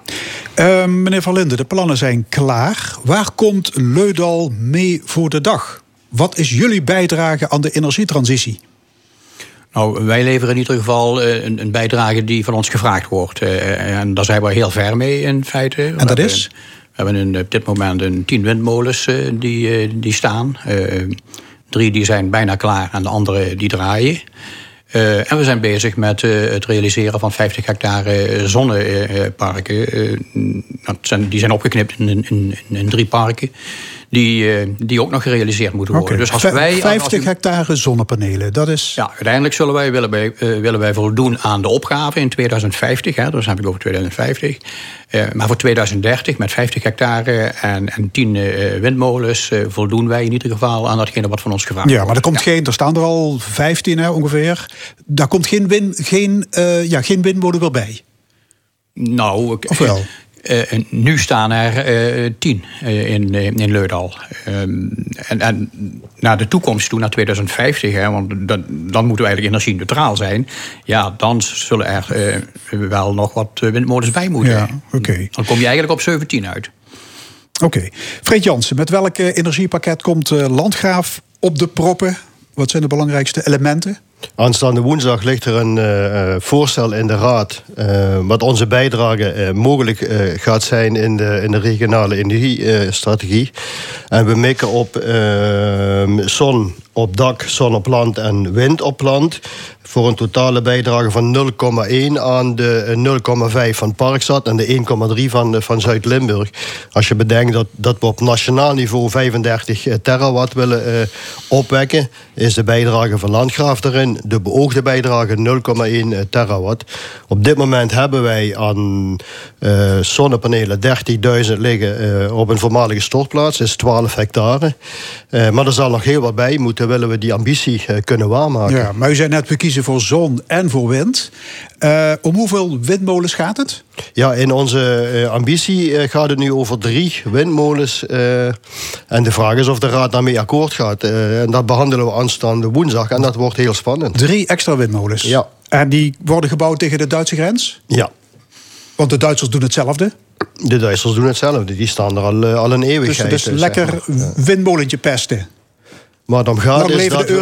Nee, waar het om gaat is, we hebben een verantwoordelijkheid te nemen. We zijn nu bestuurder. We moeten nu knopen doorhakken. eh, opdat eh, generaties na ons eh, ook nog kunnen genieten van deze mooie aardbol. Daar gaat het om. Daar sta ik voor. Eh, en ik hoop dat de politiek eh, mij daarin zal ga- gaan steunen. En natuurlijk eh, onze bevolking. Ja. Vlakbij ligt eh, de vliegbasis van AWACS. Eh, worden die, die Boeings niet gehinderd door die hoge windmasten? Er loopt nu een onderzoek naar eh, de, wat ze dan noemen de radarverstoring. Eh, daar is ook TNO bij betrokken. En we zullen moeten zien of inderdaad sprake is van radarverstoring. En daarmee de vliegveiligheid in het geding komt. Als dat het geval is, ja, dan wordt het wel een hele lastige om, om op die aangewezen Ja, plek die dus windmolens te bouwen. Wordt het of een andere plek of nog meer zonnepanelen? Ja, dat, dat zijn dan de alternatieven. Of een andere plek vinden, maar dat wordt dan heel moeilijk. Want eh, overal in Landgraaf waar zoekgebieden zijn aangewezen voor wind... dat schuurt tegen dat vliegveld eh, aan. Dus dat wordt dan waarschijnlijk eh, geen optie. Ja, dan zullen we de ambitie op een andere manier moeten waarmaken. Ja. Meer zonnepanelen. Ja, en die zoekgebieden voor zonne-energie, waar worden die plekken gerealiseerd? Ja, we hebben in de, in de regionale energiestrategie... in ons voorstellen zijn een aantal plekken aangewezen... waar dat mogelijk is. En we willen ook nog samen met de bevolking... een verdiepingsslag maken in de zin van... wij denken dat dit een geschikte, geschikte plek is. Wat vindt u daarvan? En dan zal moeten blijken of we die voldoende hebben in Landgraaf. Ja.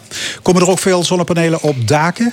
Van bedrijven, loodsen, grote kantoren, et cetera. als je bedenkt dat de Snow World, hè, Europa's grootste indoor skihal, dat ligt helemaal vol met zonnepanelen. En ik hoop eh, dat eh, heel veel bedrijven dat initiatief eh, zullen gaan, eh, gaan volgen. Ik spreek veel ondernemers en je ziet toch dat die tegen wat, tegen wat drempels eh, aanlopen. Dat heeft te maken met nationale wetgeving, dat heeft te maken met fiscale wetgeving, dat heeft te maken met ja, de terugverdientijd van hun investering. Dus daar zijn nog wel wat Ja, slagen nou ja, ze vragen zich ook af, is de dakconstructie daarop berekend? Maar dat is Ga- Gaat techniek, mijn hè? verzekeringspremie omhoog? Ja, ja. Krijg ik daar een vergoeding voor? Terechte vragen. Ja, en daar moeten we mee aan de slag de komende tijd, want dat zijn wel terechte vragen. Ondernemers staan niet te trappelen, hè? Eh, ondernemers staan eh, niet eh, direct te trappelen. Piet van Linden?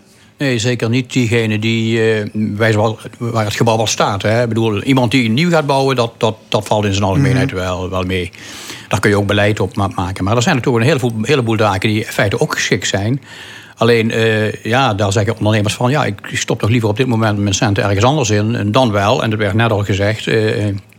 door collega Jansen, dat is gewoon het feit dat eh, ja, verzekeringspremie komt. Is het constructief wel eh, allemaal dat het het kan dragen? Dus dat zijn allemaal eh, punten die. maar dat is wel een hele belangrijke, want dat wordt heel snel vergeten. De getallen die ik net noemde, hè, in aantal windmolens en, en vierkante of hectare zonnepanelen.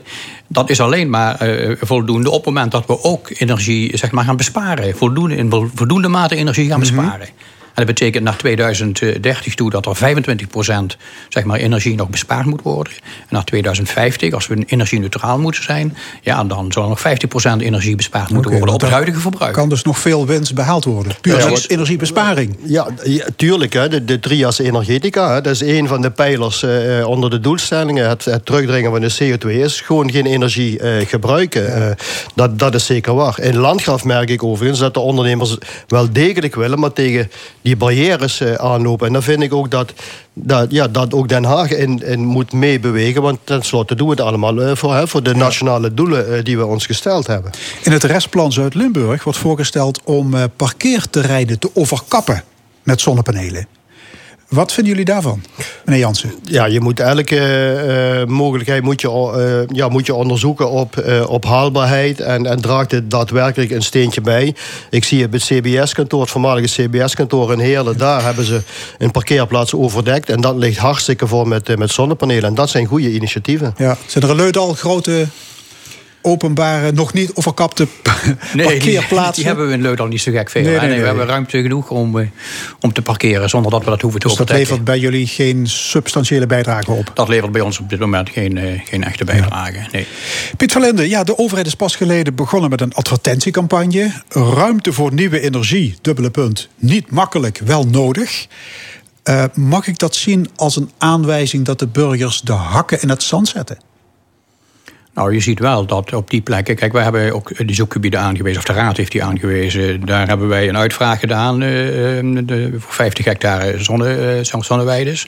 En daar zie je wel dus in, in dat gebied waar die nu zeg maar beoogd zijn... en daar hebben dus ook drie zeg maar, firma's op ingeschreven... dat daar wel ja, weerstand ontstaat tegen ja, datgene wat men straks gaat zien. Hè. Nu ziet men nog een, ja, een mooie groene omgeving, gras of mais of wat het mogen zijn. En straks is dat dan gevuld met, eh, met, eh met 50 Hmm. Ja, hectare, heeft, ja dat, dat 50 is de hectare vraag. Heeft, heeft u wel gezorgd voor voldoende draagvlak onder de burgers? Ehm, ik heb je daar straks al verteld dat we heel vroeg zijn begonnen met, met informeren van mensen. Mensen hebben ook mee kunnen nadenken, ja, waar, waar, waar komen die zoekgebieden? Dan is dat zoekgebieden. Dan zegt de raad, nou laten we daar in ieder geval die, die, eh, die zonneweides eh, laten landen. En dan, ja, dan, dan zie je wel dat mensen die dan natuurlijk ook daar eh, eh, een inspraak op hebben, dat die gaan zeggen, ja, maar moet dat nu? Hè? Bij ons is het al vrij druk met, met, met, met windmolens. En moeten wij dan de stekker worden van, eh, van, eh, van, van Noord- en Midden-Limburg? Dat wordt dan, eh, wordt dan geroepen. Er was een plan om een, van een natuurgebied in over Worms... om daar een, een zonneweide te stichten, zal ik maar zeggen. Burgers toen in opstand, hè, er werd een petitie opgesteld... en het plan verdween in de prullenbak. Meneer Jansen, zo makkelijk kan dat dus. Nou ja, als er geen draagvlak is, en dat, en dat bleek daar... eh, dan heeft het geen enkele zin om dat door eh, te drukken. Hoe belangrijk ik het ook vind dat Landgraaf van Steen bijdraagt eh, aan die energie. premie zetten op, op burgerlijke ongehoorzaamheid? Want zo, zo kom je nergens. We kunnen eh, niet meer dan onze best doen om ervoor te zorgen dat initiatieven eh, ook eh, steun krijgen bij de, bij de burgerij. Kijk, in dit geval was het zo dat iemand zich had gemeld voor eh, op een eh, eh, stuk akker een zonneweide van, van 10 hectare op te richten. En het burgerparticipatietraject, dat, dat moest nog beginnen. Het was op basis van een besluit van de Raad uit april 19 had dat stukje aangewezen als plekje daar zou het mogelijk kunnen zijn. Maar als je dan vervolgens niet de, de gelegenheid krijgt om die burgerparticipatie te kunnen starten, omdat dan eh, gelijk al de hakken in het zand eh, gaan, ja, dan, dan kun je wel eh, zeg maar dat, dat naast je maar doe je niet. Hè? Ik bedoel, we zijn ook als wethouder volksvertegenwoordigers. En, en hoe belangrijk ik het ook vind, maar ik ga niemand iets door de strot duwen. Als ze het niet moeten, dan, ja, dan, dan gaan we het niet doen. Ja, Piet van Linden, ja, u zei het al, er zijn ook boze burgers in Leudal. Hè, mensen die vanuit de woonkamer zicht hebben op een akkerlandschap. En, en straks tegen misschien wel 15, 16 windmolens aankijken. En ze vinden dat de natuur verandert in een industriegebied. U had het net over het stopcontact hè, van, eh, van de regio. Wat, wat zegt u tegen die bewoners? Nou ja, dat wij uiteraard proberen dat eh, landschappelijk zo goed eh, eh, en, en zo mooi mogelijk in te, in te passen. Laat dat, laat dat duidelijk zijn. Ik bedoel, we hebben daar de nodige zorg aan, aan besteed... dat dat ook mooi landschappelijk ingepast wordt. Ja, maar je blijft tegen 19 windmolens aankijken. Ja, dat, dat klopt. Maar bedoel, Met die van Ospel erbij gerekend. Ja, uiteindelijk wel. Maar ja, kijk, op het moment dat je dus zeg maar, zegt van ja, wij, wij, wij, wij, wij, wij luisteren naar, naar, naar, naar, naar alles wat er zeg maar, ten negatieve aangedragen wordt in deze. Hè. We kijken tegen die molens aan, et cetera. We hebben er eh, slag, eh, schaduw van, eh, geluid, et cetera. Ja, dan. Dan, dus dan, dan schieten we helemaal niks op in, in die energietransitie. Dus het zal wel moeten gebeuren. En waar je ze ook neerzet. We hebben heel zorgvuldig Dus u gekeken zegt tegen zijn mensen: het kan niet anders, jullie moeten pijn lijden. Ja, ik bedoel, eh, je, kunt nu wel kijken natuurlijk naar... eh, eh, kun je er nog wat meer spreidingen aanbrengen. Het zit nu vooral bij ons aan de boerderijweg in neer, et cetera. Het heeft te maken met het- de mogelijkheid om aan te sluiten. Hè. Dat Ja. is ook nog een, een punt op dit moment. En dat je zegt van, ja, nou... eh, eh, gehoord hebben, de, de, de weerstand die er is, naar nog meer van, van, van, van hetzelfde. Dat je zou kunnen kijken, ja, is er verder nog een zoekgebied wat we zo, wellicht in de gemeente Maar, maar zouden je hoort vaak zeggen, projectontwikkelaars en boeren die worden er rijk van. En de gewone man die betaalt de tol. En straks de energierekening. Nou ja, dat- Freek ja, Jansen da- ja, daar zit wel de uitdaging in. Hoe kan nou die omgeving waar zo'n initiatief landt... mee profiteren van het initiatief? Eh, tuurlijk, de, de initiatiefnemer eh, die, eh, maakt daar goed geld mee... maar die investeert ook stevig. Maar waar het om gaat, en ik wil daar graag op blijven hameren... we moeten met z'n allen... We moeten met z'n allen de verantwoordelijkheid nemen dat wij die wereld beschermen. Kijk naar buiten, eh, voel de temperaturen, eh, kijk hoe droog het is, kijk hoe nat het is. Iedereen eh, voelt en ziet dat het klimaat eh, schade aanricht. En wij moeten samen die verantwoordelijkheid nemen. Nee, dat snap ik. Maar als die plannen, als ik even mag onderbreken, als die plannen straks definitief worden, Ja.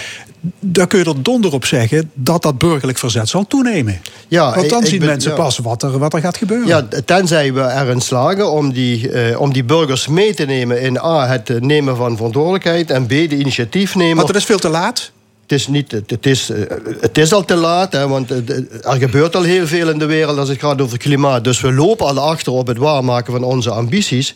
Maar waar het om gaat is, initiatiefnemers, als je wil, vergeet daar die burgerij niet in. En ik zie daar vooral voor mij een taak eh, weg te leggen... om die verbindingen te leggen tussen de initiatiefnemer... die eh, eh, groene energie wil opwekken... en de omgeving die niet alleen zeg maar de lasten moet ervaren... maar ook lussen ervan mag, mag hebben. Jullie zijn allebei van een lokale partij. Samen Verder en GBBL. Zijn jullie daarom extra sensibel voor burgerprotest? Want gemeenteraadsverkiezingen zitten eraan te komen, hè? Maar Waar ik sensibel voor ben, is, eh, is voor eh, steun van de burgers. Eh, en niet elke burger protesteert, hè, want er, er wordt een beeld gecreëerd alsof er alleen maar protest is. Het tegendeel is, is waar. We hebben een fantastische zonneweide in Landgraf liggen. En ik ben er ook van overtuigd dat er meer plekken zijn in Landgraf waar die zonneweides komen. Maar wij moeten ons er ook van bewust zijn dat er ook een aantal plekken zijn waar dat niet kan. Ja, daar moet je respect voor hebben. Het is geen protest. Het is vooral van hoe zorg je er samen voor dat initiatieven die broodnodig zijn voor het halen van onze doelstellingen, doelstellingen eh, dat we dat met elkaar eh, gaan doen. Ja, een recent eh, onderzoek van CBS blijkt ook dat minstens drie kwart van de Nederlander wil dat er meer zonne- en windenergie wordt toegepast. Maar ik denk dat het daarbij wel belangrijk is eh, dat ook daar, daar in ieder geval eh, een, een, een stuk eh, eh, maar dat het coöperatief is. Hè. We hebben daarom in de rest Noord-Midden-Limburg gezegd 50% coöperatief. Ja. En, en, en, en de investeringen en ook de, de, de, zeg maar de, de opbrengsten daarvan zullen vooral ook in die regio. En niet alleen bij diegene die de windmolen op zijn akker heeft staan of die zonnepanelen eh, die daar liggen. Dat moet zeg maar ook naar de omgeving toe. En bij ons zijn er prachtige voorbeelden van. Eh, Heibloem, mooi voorbeeld van. langs de boerderijweg.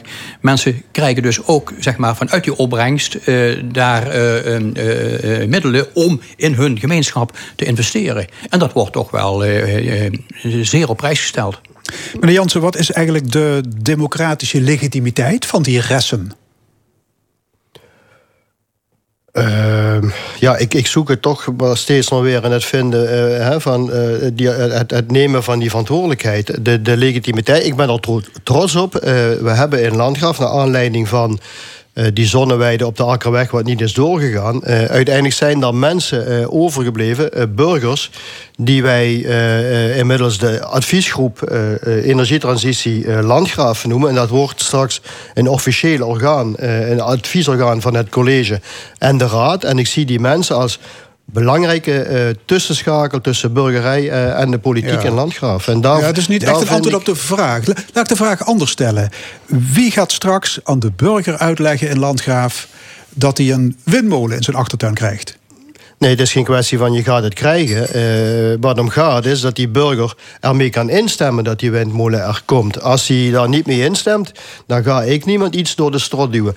Het risico zit er wel in dat als landgraaf en de landgraafse politiek die verantwoordelijkheid niet durft te nemen, dat uiteindelijk je de regie uit, uit handen geeft en dat het Rijk dan gaat ingrijpen en zegt van en dan nemen wij het initiatief. Maar in eerste instantie zijn het, de, zijn het de gemeenteraden die beslissen. Ja. In Leudal is dat al gebeurd. Bij, bij, bij, ons is, bij ons is de rest vastgesteld. Er was, eh, was een nodige discussie over, overigens. Eh, Ja. dat, dat is ook prima. Eh, en zoals gezegd, ja, wij hebben eh, al eh, de windmolen staan. Als ik zie wat daar uiteindelijk zeg maar, tot, eh, eh, en niet dat dat de maat is, maar wat dat tot bij de Raad van State komt, eh, eh, ja, dan is dat relatief weinig. In vergelijking zeker tot de eerste vier molens die toen de tijd gebouwd werden. Ja, zie je, dan bollen we daar ook verder. Ik bedoel, is het ook niet zo dat de Raad van State zegt van dat, dat, dat kan daar niet. Dus tot nu toe zijn we daar redelijk eh, succesvol in geweest. Ik wens jullie veel succes. Dank u. Hartelijk dank, wethouders Piet Verlinden van Leudal en Freed Jansen van Landgraaf. En dit is de stemming elke zondag van 11 tot 1 op L1 Radio. Hier is Roxy Music met de debuutsingle van de band uit 1972, Virginia Plain.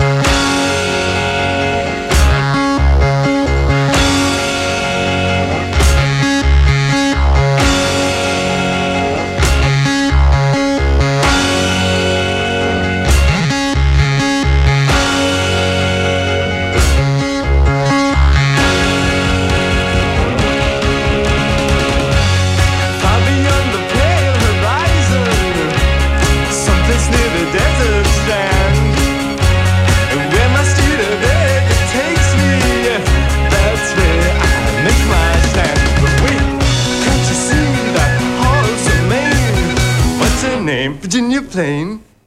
Roxy Music met Virginia Plain. Zometeen neemt het opiniepanel de actualiteit van de afgelopen week door. Maar eerst de column. De column. Vandaag met Rezi Kouwmans.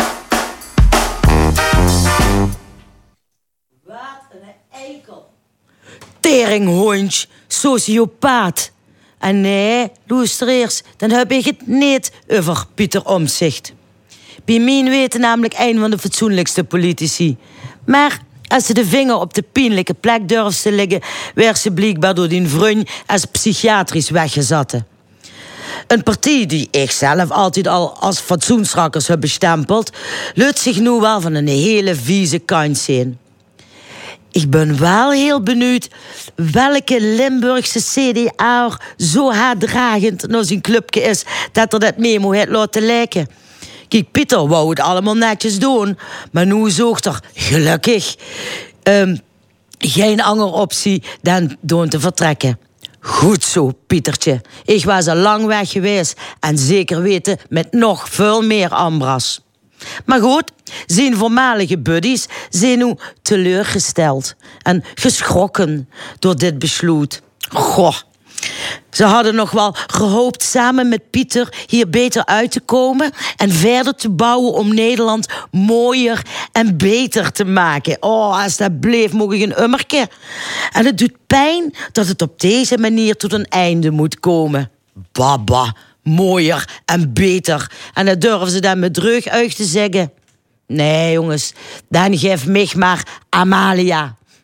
Met haar handgeschreven brief aan meneer Rutte. Oh, wat heeft ze toch een mooi handschrift. Kort gezegd, het wicht wil Gerrit jouw land ervanderen... en vindt zelf dat het daarom geen recht heeft op die 1,6 miljoen. Kijk, dan heb ze op die zeventiende al meer empathie in die prix dan onze Wopke. Ik zou Bino gaan juichen voor Oranje. En naar links, yeah. En naar rechts, hoppa. In de snollebolletjes juichkeep. De gilet van Oranje. In de heldenkeep of in het geluksbroekje. Nou, daar werd ik nu psychiatrisch van. Wij zijn oranje, wij zijn oranje. Ja, het eerste oer, eh, die sprekers waren er misschien maar angers, eh, dachten er misschien maar angers over. Maar ik denk zo, hebben we er nou nooit de pandemie over, eh, overleefd, zitten we midden in een supermarktoorlog met oranje koorts. Hysterie die nergens op gebaseerd is. Geen één land is zo achterlijk op dit gebied als Holland. Maar het allermeeste erger ik me. En dan kom ik toch terug op het begin van deze column. De eikel, de... Nee, Rees, die woord wil ze niet gebruiken. Walter Kroes. Met zijn Viva Hollandia. Man, man, man, die versie is nog slechter als die van Frans Teunis, je die? Wat is er toch trots op zijn hit in tien varianten? Ja, want als je het intro hoort, dan kun je niet anders dan meezingen. Van koning tot vuilnisman. Maar hij heeft dus helemaal niks zelf geschreven. Dat is gewoon letterlijk vertaald. Hè? En, alsof, en dat is natuurlijk op zich niet zo erg... als ze dan maar niet duist dat ze zelf zo'n briljante schrijverbus. Want zouden die Hollanders wel weten dat het eigenlijk een Duits liedje is? Zou ze überhaupt met zingen met haar aardsrivalen? Ach ja, ik ben benieuwd wat het vanavond werd. Gelukkig gaat het nu redelijk met Eriksen, want anders was de trend van dit EK al gezat. Triest. Mochten de Oranje Spelers niet aan de verwachtingen voldoen, verwacht ik van haar allemaal een handgeschreven brief. Meneer de Boer, we hebben lopen landervanteren en storten bij deze onze inkomsten terug. En voor u een functie elders. En dat is prima. Dit is L1. De column van Kastelein en comedienne Rezi Komans. Laatste onderdeel van de stemming is het discussiepanel. Dat bespreekt in het oog springende actualiteiten. Vandaag over Pieter Omzicht, die het CDA de rug toekeert. De bestuurlijke chaos in het gouvernement. En over de afschaffing van de hondenbelasting. Ik heet van harte welkom ex-VVD Tweede Kamerlid Kelly Rechterschot. Ombudsvrouw Heijer Harzi en headhunter Wim Haan. Ja, welkom alle drie. Eh, gisteren maakte CDA-politicus Pieter Omzicht dus bekend dat hij het CDA verlaat. Eh, vrijdag eh, lekte die brief uit. Eh, het gaat eh, snel, hè? Is dit, eh, is dit toeval? Is dit, hoe, hoe kan dit? Is er vandaag nog geen nieuws? Ja, de, eh, t- ja, ik wil er twee dingen op zeggen. Eh, ik, ik vind de reactie van, van Hoekstra... Het eerste woord is vervelend. Volgens mij zou je ontluisterend moeten ze- zeggen. Maar goed, ik ben, ben niet zijn, zijn adviseur. Maar van de andere kant begin ik ook wel... eh, ook eens te kijken van wat is omzicht eigenlijk nu aan het doen. Eh, en vooral iemand in een burn-out. eh, dan zou ik zeggen, heel jammer dat hij zich nu terugtrekt. Want nu wordt er vooral dadelijk in de komende periode over omzicht gesproken en meer met hem. En dat zou ik wel heel erg prettig vinden als dat in het CDA eens even bleef. Ja. Dus Ja, maar de brief en, eh, en op zich worstelt natuurlijk ook al maanden met eh, de vraag: moet ik nou wel of niet? eh, ja, hoe moet ik hiermee omgaan in dat CDA? En dan ja, een dag later zegt hij van: ja, ik ben weg bij het CDA. Ja, hoe ook kan dat, van Kelly de- Rechterschot? Ik denk ook naar aanleiding van de gebeurtenissen. Ik denk hè, dat hij er geen baat bij had dat deze memo voor iedereen te lezen was. Zoals hij zelf aangeeft, geeft hij eh, ook heel nadrukkelijk weer van dit is echt een intern gerichte eh, verbeteringsslag waarop ik mijn punten wil aangeven. eh, van zaken die ik zelf heb meegemaakt. En ik vind het vooral tragisch. Als je ziet dat ze al een jaar hè, rondom die lijsttrekkersverkiezing, alles wat er gebeurd is. Hugo de Jonge, die als eerste de lijsttrekker werd, terugtrad. Daarna weer een discussie. Het heeft eh, omzicht in die zin heel weinig gebracht. En ehm, het is aan zijn volhouden te danken dat hij er, denk ik, nu nog was. En dat het nu op een. Ja, het wordt ook allemaal wel heel veel. Ja. Onoverzichtelijk. En het is inderdaad ook wel ontluisterend. Ja. Heetje, hoe kijk jij ja, daarnaar? ik, ehm, ik had al een vermoeden, maar dit is gewoon zeker geworden. Ze hebben de lek gebruikt om hem gewoon weg te pesten. Eh, Je denkt dat ook dit lek bewust gebeur, gebeurd is? bewust om- gebeurd om hem weg... Kijk, donderdag eh, is dat eh, gelekt. Notabene naar Limburg, naar de Limburger. Waarom niet naar een landelijke krant? Er is van alles hier in Limburg. Misschien heeft hij hier vriendjes, misschien heeft hij vijanden. In ieder geval is het gelekt. Eh, ik kan me voorstellen, hij, hij had veel eerder moeten opstappen. Echt veel eerder, vanaf het begin, vanaf de lijsttrekkerschap. Want eh, echt met de nipmeerderheid heeft hij het niet gehaald. Eh, ik volg eh onder Limburgs CDA's die zeggen open van... ik ben voor, voor Hugo de Jong, dus... En die ander zegt, ja, ik ben voor die. Dus toen had hij moeten zeggen van... Of daarna, toen ehm eh, Hopke is geworden... had hij moeten zeggen, ik, ik, ik vertrek, het is goed Ja. zo. Ja, jij Maar zegt het is een, een Limburgs lek. Hoorde ik jou dat ik heb, zeggen? ja, ik heb zo'n vermoeden dat het een Limburgse lek... Maar waarom is dat donderdag naar de Limburger gelekt? Ja. Wat zit daarachter? Ja. En ik maar kan, kan, het- kan het zijn dat het, eh bedoel, het pakt nu negatief uit... in de zin dat, eh dat eh, om zich zegt van, nu ben ik weg, het Ja. is genoeg geweest. Ja. Kan het zijn dat degene die gelekt heeft misschien gedacht heeft... dat hij om zich een dienst bewees hiermee? Ja, je weet natuurlijk nooit hoe dingen uitpakken. Ja. Eh, dat, dat, dat is echt een dubbeltje op zijn kant. Want, eh, maar het lekken, ja, ik, ik vind het nogmaals onluisterend om te lezen wat er is. Het Teringhond, Rezi zei het Ja. ook al. eh, dat, dat, dat- dat- daar, Maar eh, goed, dat zijn wel appjes van gewone leden. Hè. Het is, maar nog, hè, maar, maar, Ja. maar nog eh, appjes van gewone leden. En die hij in een. In een eh, hij, hij geeft een heleboel voorbeelden, onderbouwt hij. En dan zie ik toch wel een aantal reacties dat ze zeggen: we moeten eerst maar eens even onderzoeken. En wat voor mij ook nog wel heel typerend is. eh, op Twitter zet Omzicht een berichtje en bedankt het lidmaatschap. En bedankt twee mensen, en dat zijn Marnix en Ank. Volgens mij zijn dat ook nog de twee enige fatsoenlijke eh, CDA-corifeeën die in deze partij eh, niet ergens een partij of een ander belang hebben, maar voor een Ja. beter CDA Zou het ook geen vooropgezet plan kunnen zijn van het Kamerlid? Ik, om- lek, ik lek dat document en een paar dagen Nee, dat later maak geloof ik ik, niet. Nee. Nee, ben ik dat geloof weg. ik echt niet. Want da- daar heeft hij geen baat bij. In ieder geval, hij is ziek. Eh, hij, hij, hij heeft pogingen gedaan om toch te lijmen, om toch te blijven. 342.000 stemmen is niet niks. Zijn vrouw blijft CDA. Dus hij heeft niks tegen het CDA, maar tegen het cultuur die daar binnen is. Maar ik neem hem toch kwalijk. Kijk, die van, van Pieter is niet uitzonderlijk. Dat gebeurt bij alle partijen. Landelijk, lokaal, provinciaal. Je wordt gepest. Of je doet wat we zeggen, of je hoort bij de clubje, of je hoort er niet bij. Heb je lange adem, dan blijf je. En dan ga je door zoals hij het heeft gedaan. Eh, kan je niet tegen, dan zeg je dankjewel, ik vertrek, het is goed zo. Bij hem heeft hij van alles geprobeerd. Uiteindelijk is de maat vol. En dan wordt ook nog eens gelekt, want daar heeft hij geen bad bij. Dat, dat heeft hij niet. Ja. Het, zou het CDA nu ehm, ja, gerust adem kunnen halen? Is, het, ehm, is, eh, is dit misschien het begin van eh, het terugkeren van de rust in de partij? Nou, ik weet niet of het begin van de terug. Maar het is een stuk anders om over om zich te praten dan met hem te praten. Ja. Dus Ja. ik vind het echt ontzettend jammer dat hij uit die partij stapt. Ja, Omdat, maar, maar er hing natuurlijk maanden hing dit nu al boven de discussie, ook over eh, de formatie. En hè, wa- Ja. komt om zich terug? Wat Ja, vindt om zich ervan? Nu is er in elk geval wel duidelijkheid. En, en de duidelijkheid is dat, dat hij uit de partij stapt en dat we straks weer een partij rijker zijn in Nederland. Ja, wat maakt dat uit? Nou, Dus het- we hebben wel een Kamerlid die durft te zeggen: dat pik ik niet. MH17, de toeslagaffaire, dat is een criticus, dat is een, een- dat is een echte volksvertegenwoordiger. Dat, dat zie ik maar weinig bij heel veel partijen. Het moet gebeuren, het moet er meer als opzicht komen. Veel meer. Of we nou nog een nieuwe partij hebben of tien andere, we hebben wel een echte volksvertegenwoordiger. En dat eh, functie elders is gewoon gelukt. Het is gelukt om hem echt een functie elders te doen. Maar ze vergeten, als, hij nou, als er nieuwe verkiezingen komt, dan wint hij flink. Dan is het CDA hetzelfde als Partij van de Arbeid. En, hij, en daar zit het net in. Er Ja. komen net geen nieuwe verkiezingen. Dus over eh, x-periode zijn er andere verkiezingen. Dan wordt een keer teruggeblikt op dat soort zaken. Dan is er weer een andere dynamiek.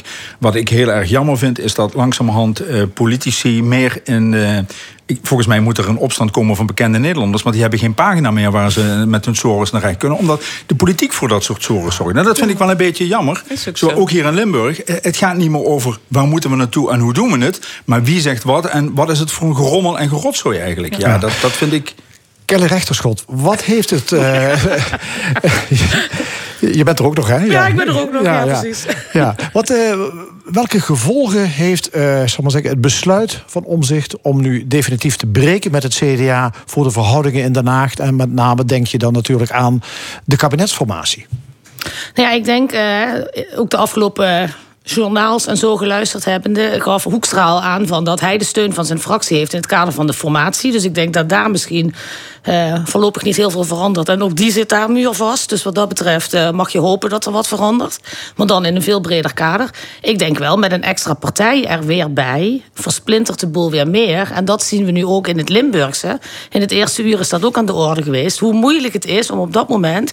met zoveel verschillende kleine partijen... uiteindelijk ook te komen tot meerderheidskabinetten of meerderheidscolleges... om dat te vormen.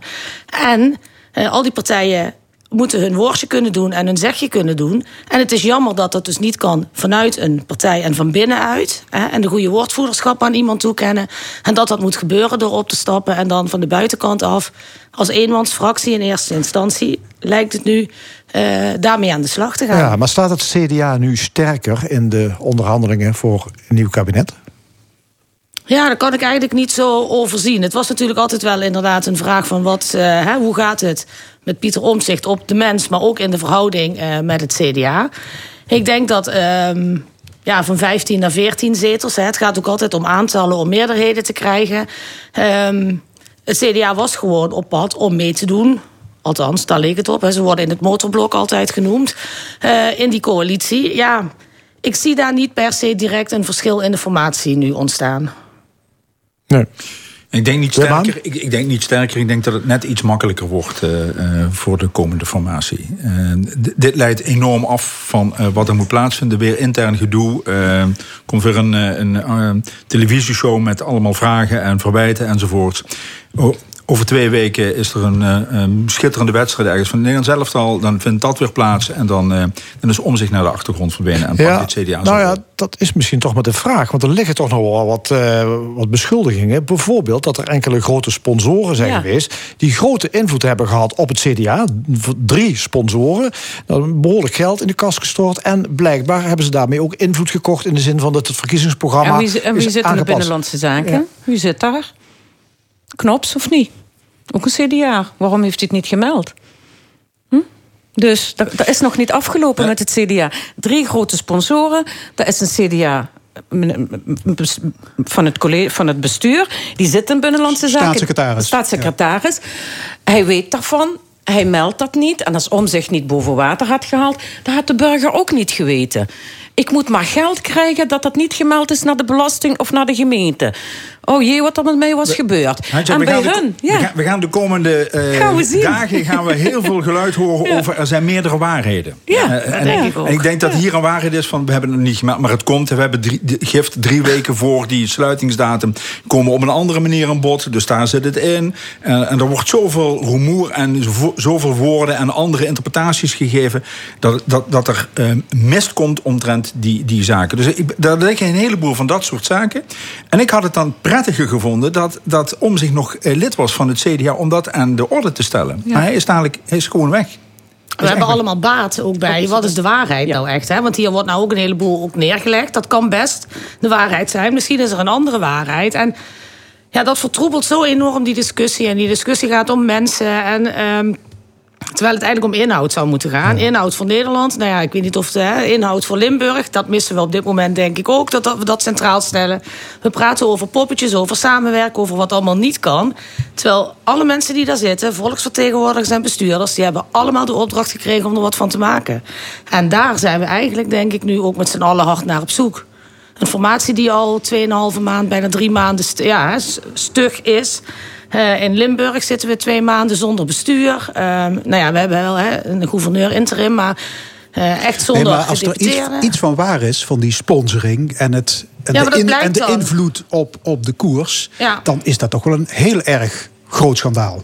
Ja, maar dat vind ik echt in de categorie als dan. Hè? Dus ik Ja, ja. vind ook echt, Ja. bij me- ik vind gewoon, er is een methodiek om dat eh, te verantwoorden. Daar maken zij gebruik van. Op het moment dat dat blijkt niet goed te zijn, dan kunnen we het daarover hebben. Maar ik zou daar vooral nu nog niet, hè, ook als buitenstaander, op vooruit willen lopen. Dan Ja, misschien de toch laatste, misschien ja, laatste de opmerking. Wim Haan. Er komen zoveel schandalen naar boven dat we een keuze moeten maken uit die schandalen. Hè? Ook topambtenaren die aan het liegen zijn en mijn eet. eh, d- dat, wordt al, dat is al prioriteit 7 aan het worden langzamerhand. Ex- Dit land zou eens gereset moeten worden. Ja. Goed, dan de soap in het gouvernement. De alsmaar voortdurende bestuurschaos. Eh, ik praat u even bij. Eh, een coalitie van acht middenpartijen is mislukt... omdat het CDA voor het eerst in 100 jaar voor de oppositie kiest. Toen werden toch maar SP en Partij voor de Dieren erbij gehaald... om een meerderheid te krijgen. Maar toen haakte de SP weer af. En ook Samen voor Limburg. Kelly Rechterschot, mogen we stellen dat een meerderheidscoalitie er gewoon niet in zit? Nee, ik denk dat dat eh, een constatering is eh, die blijkt ook uit het debat. Het debat was gericht op die acht eh, partijen in het midden. Daar zat een meerderheid in. Die zouden een extra parlementair college gaan vormen. Of daarvanuit zou het ontstaan. En die zouden aan de slag gaan. Dat was door de gids allemaal verkend en onderzocht. Daar was over gesproken. En op die welbewuste vrijdag stapt het CDA daaruit. Dus die geven dan aan van of we stappen er niet in. Dat is een beetje zoals zij het ook omschrijven volgens mij. Dan wordt er op die dag eigenlijk ook een soort van noodgreep gedaan. Eigenlijk was dat niet dat wat de formateur had gezegd, eh, dat, of de gids had gezegd van wat er wordt neergelegd. Nou ja, een week later zijn we daar niet meer. Ja. Ehm, dus je mag hopen dat. Nou ja, het was geen zakenkabinet, begreep Nee, maar het is, een, ook, het is wel een totale chaos. Ik kan me goed voorstellen dat een heleboel mensen het spoor volledig bijster zijn. En niet meer kunnen volgen wat er, wat er Ik kan gebeurt. het ook niet meer volgen. Inderdaad, ik kan het niet meer volgen. Dan komt landelijk nog erbij. En dan kunnen we wel zeggen, het CDA of niet het CDA. Wie is de boesdoener? Is het CDA. En dan nemen ze hun verantwoordelijkheid niet. En dan zeggen ze, we stappen niet in. Je, je hebt het veroorzaakt. Neem je, eigen, neem je verantwoordelijkheid. Mensen hebben op u gestemd. Dus pak het aan. Al zeg je, ik lever geen deputé, maar ik denk met jullie mee en ik doe even mee. Dat kan. Dus wie is uiteindelijk de dupe, is de burger. Linksom, rechtsom, hoe dan ook de burgers uiteindelijk die niks meer van snapt. En dan komen verkiezingen en dan gaan ze niet meer stemmen, want wat maakt dat uit op wie ik ga stemmen? Dus ik, eh, ik heb woorden tekort voor. Wim Haan? Nou, eh, misschien een geweldige gelegenheid om eens een keer eh, vanuit de Remkes eh, het initiatief te nemen om daar een, een, een interventie te plegen waar, waar we gewoon mee vooruit kunnen. En, en niks meer in onderhandelen en voorstemming enzovoorts. Dit is het, zo gaan we doen, dit zijn de namen en we gaan ervoor. Nou ja, ik de- denk dat dat goed uitleggen. Ja, de formateur, Onno Hoes, die zegt in zijn eindverslag... dat Johan Remkes kandidaat gedeputeerde moet gaan zoeken. Ja. En Remkes doet dat, maar met tegenzin. Want hij zegt, ja, dat is een taak van provinciale Ja. staten. Ja. Hoe, een verantwoordelijkheid hoe vreemd is niet dit? ingevuld wordt. Ja. Ja, Ja. dat, Nou. eh, ja. Dus een motie van... eh, van eh, nou, geen brevet van, onvermogen, van juist, dat, dat is juist. ja. Ja, nou. Remkes die kreeg wel een stuk of zes namen in de schoot geworpen door diverse partijen. Ze zijn er nog. Eh, maar wat krijgen we nu? Een zakenkabinet, eh, een extra parlementair college, een minderheidscollege. Heeft iemand enig idee? Kelly Nou ja, net werd in het eerdere uur eh, van de stemming. Ja, Job van den dan Berg zegt eh, het is in elk geval geen zakenkabinet. Nee, en het is een extra parlementair college omdat ze daarvoor kiezen. En dan worden hè, de mensen ingezet nog voor anderhalf jaar om met elkaar aan de slag te gaan. Want dan zijn er verkiezingen voor eh, de provincie weer. Hè. Dus dat. eh, eh, en hij gaf ook aan van waarschijnlijk, hè, en dat was ik heel erg met hem eens, van het is een politieke organisatie. Nou ga niet net doen alsof je dan iedereen van buiten kan halen om het hier even eh, te gaan doen. Je zal er ook affiniteit mee moeten hebben. Ook vanuit, vanuit je rol zal je in verschillende andere politieke organisaties ook je rol moeten spelen. Dus ik denk dat het wel van belang is dat er nog mensen gevonden worden. Nou ja, ik hoorde een beetje de ondertoon van, vinden we ze nog? voor Ja, ik, ik anderhalf neem aan dat jij bent hier- voorgedragen als VVD-gedeputeerde. Ik zou niet weten wie, eh, wie daar wel of niet mijn naam heeft genoemd. Nee. Dus dat eh, is om af te wachten. ja, en dan moet toch worden bezien of die gegadigden straks worden geaccepteerd door provinciale staten. Want Ja. die hebben het laatste woord. Ja. En of ze mee samen kunnen werken, ja, Ja. of nee. Dat, eh, is er een harmonie? Is er een, een klik tussen die twee? En dat is voor anderhalf jaar iemand die zijn werk gaat verlaten... voor anderhalf jaar stress binnen de politiek. Vind ze Maar, maar. ja, ik vind toch ook wel, hè, nu hebben ze het eigenlijk uit handen gegeven aan iemand anders. Hè, die die rol oorspronkelijk niet heeft om de mensen te zoeken en ze voor te dragen. En dan moeten er wel heel zwaarwegende redenen zijn, vind ik, dat eh, als de staten daar nog. eh, want eh, je hebt je eigen rol geen invulling gegeven. Je vraagt het aan iemand anders om te doen waarvoor je zelf eigenlijk aan de lat staat. Als dat zo zou zijn, Je dan worden er je weer mensen je beschadigd. bedoelt de gouverneur, Johan Remkes. Ja, nou ja, kijk, die mag de mensen nu gaan zoeken. Ja. Hè? En of ze het wel of niet aangedragen krijgt. Maar uiteindelijk zijn er dadelijk mensen bereid om dit te gaan doen. Ja. Dan worden die voorgedragen. En het zou dan toch wel bizar zijn Ja. als we dan met elkaar dat niet eh, kunnen accepteren. Want dan worden er weer mensen beschadigd. Die Ja. dan toch ook uiteindelijk een poging doen om op de inhoud in Limburg aan de slag te gaan. Voor Limburg aan de slag te gaan. En ik denk dat we ons daar toch wel echt van moeten Want vergewissen. Johan Remkes gaat niet over de, over de inhoud. En dan zijn we een, weer een half jaar een verder. veredelde hè? ambtenaar, toch? En dan zijn we weer een half jaar verder. Goed, is het mogelijk dat de minister van Binnenlandse Zaken nog gaat ingrijpen? Wat van toegevoegde waarde, oké, grijpt in. En dan, het gaat om de statenleden, om de partijen Nee, die daar zitten. dat het niet tot een oplossing komt. Ja, dat, dat zou deze kunnen, zo maar dat, voortduren. dat, dat heeft ze eerder ook gedaan. Die is, was, ze was ook hier in Limburg, ook meneer Remkens, die, die is bl- blijvend, is een waarnemend gouverneur. Dus stel dat hij mensen krijgt, gaat hij weg. Je weet maar. Vertrouwen, ik heb geen vertrouwen in, zo moet ik het zeggen. Dat is mijn eigen. Ik, ik vertrouw dat niet. Partijen, ja, ik noem geen partij, ze stappen in en dan zeggen ze nee, ik, ik, ik trek me terug.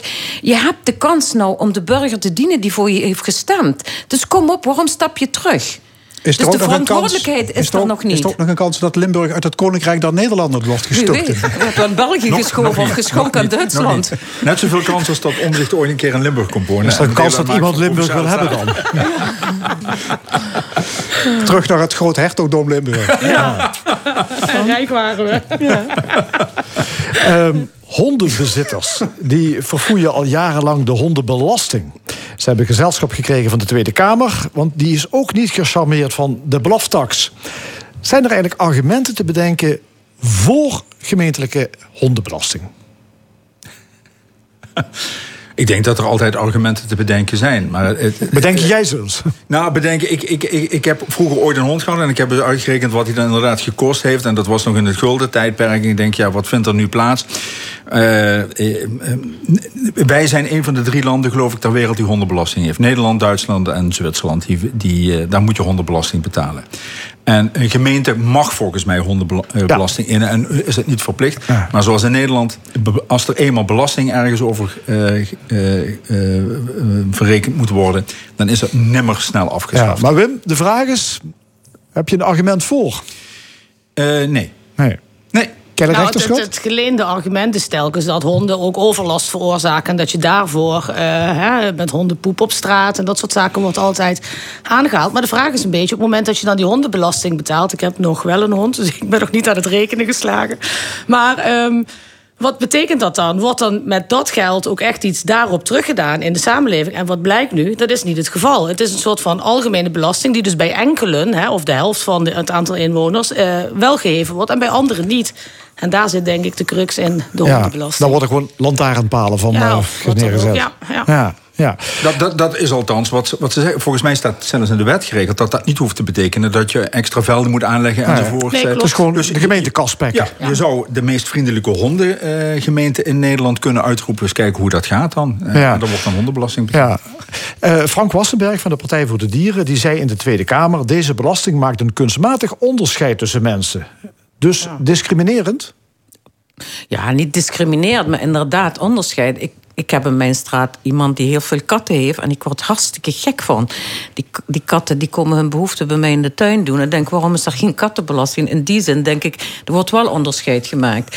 Aan de andere kant denk ik, ja, er zijn zoveel voor eenzame ouderen die een hondje hebben, die daarmee gaan wandelen. Die en dan ga je daar hondenbelasting erop zetten.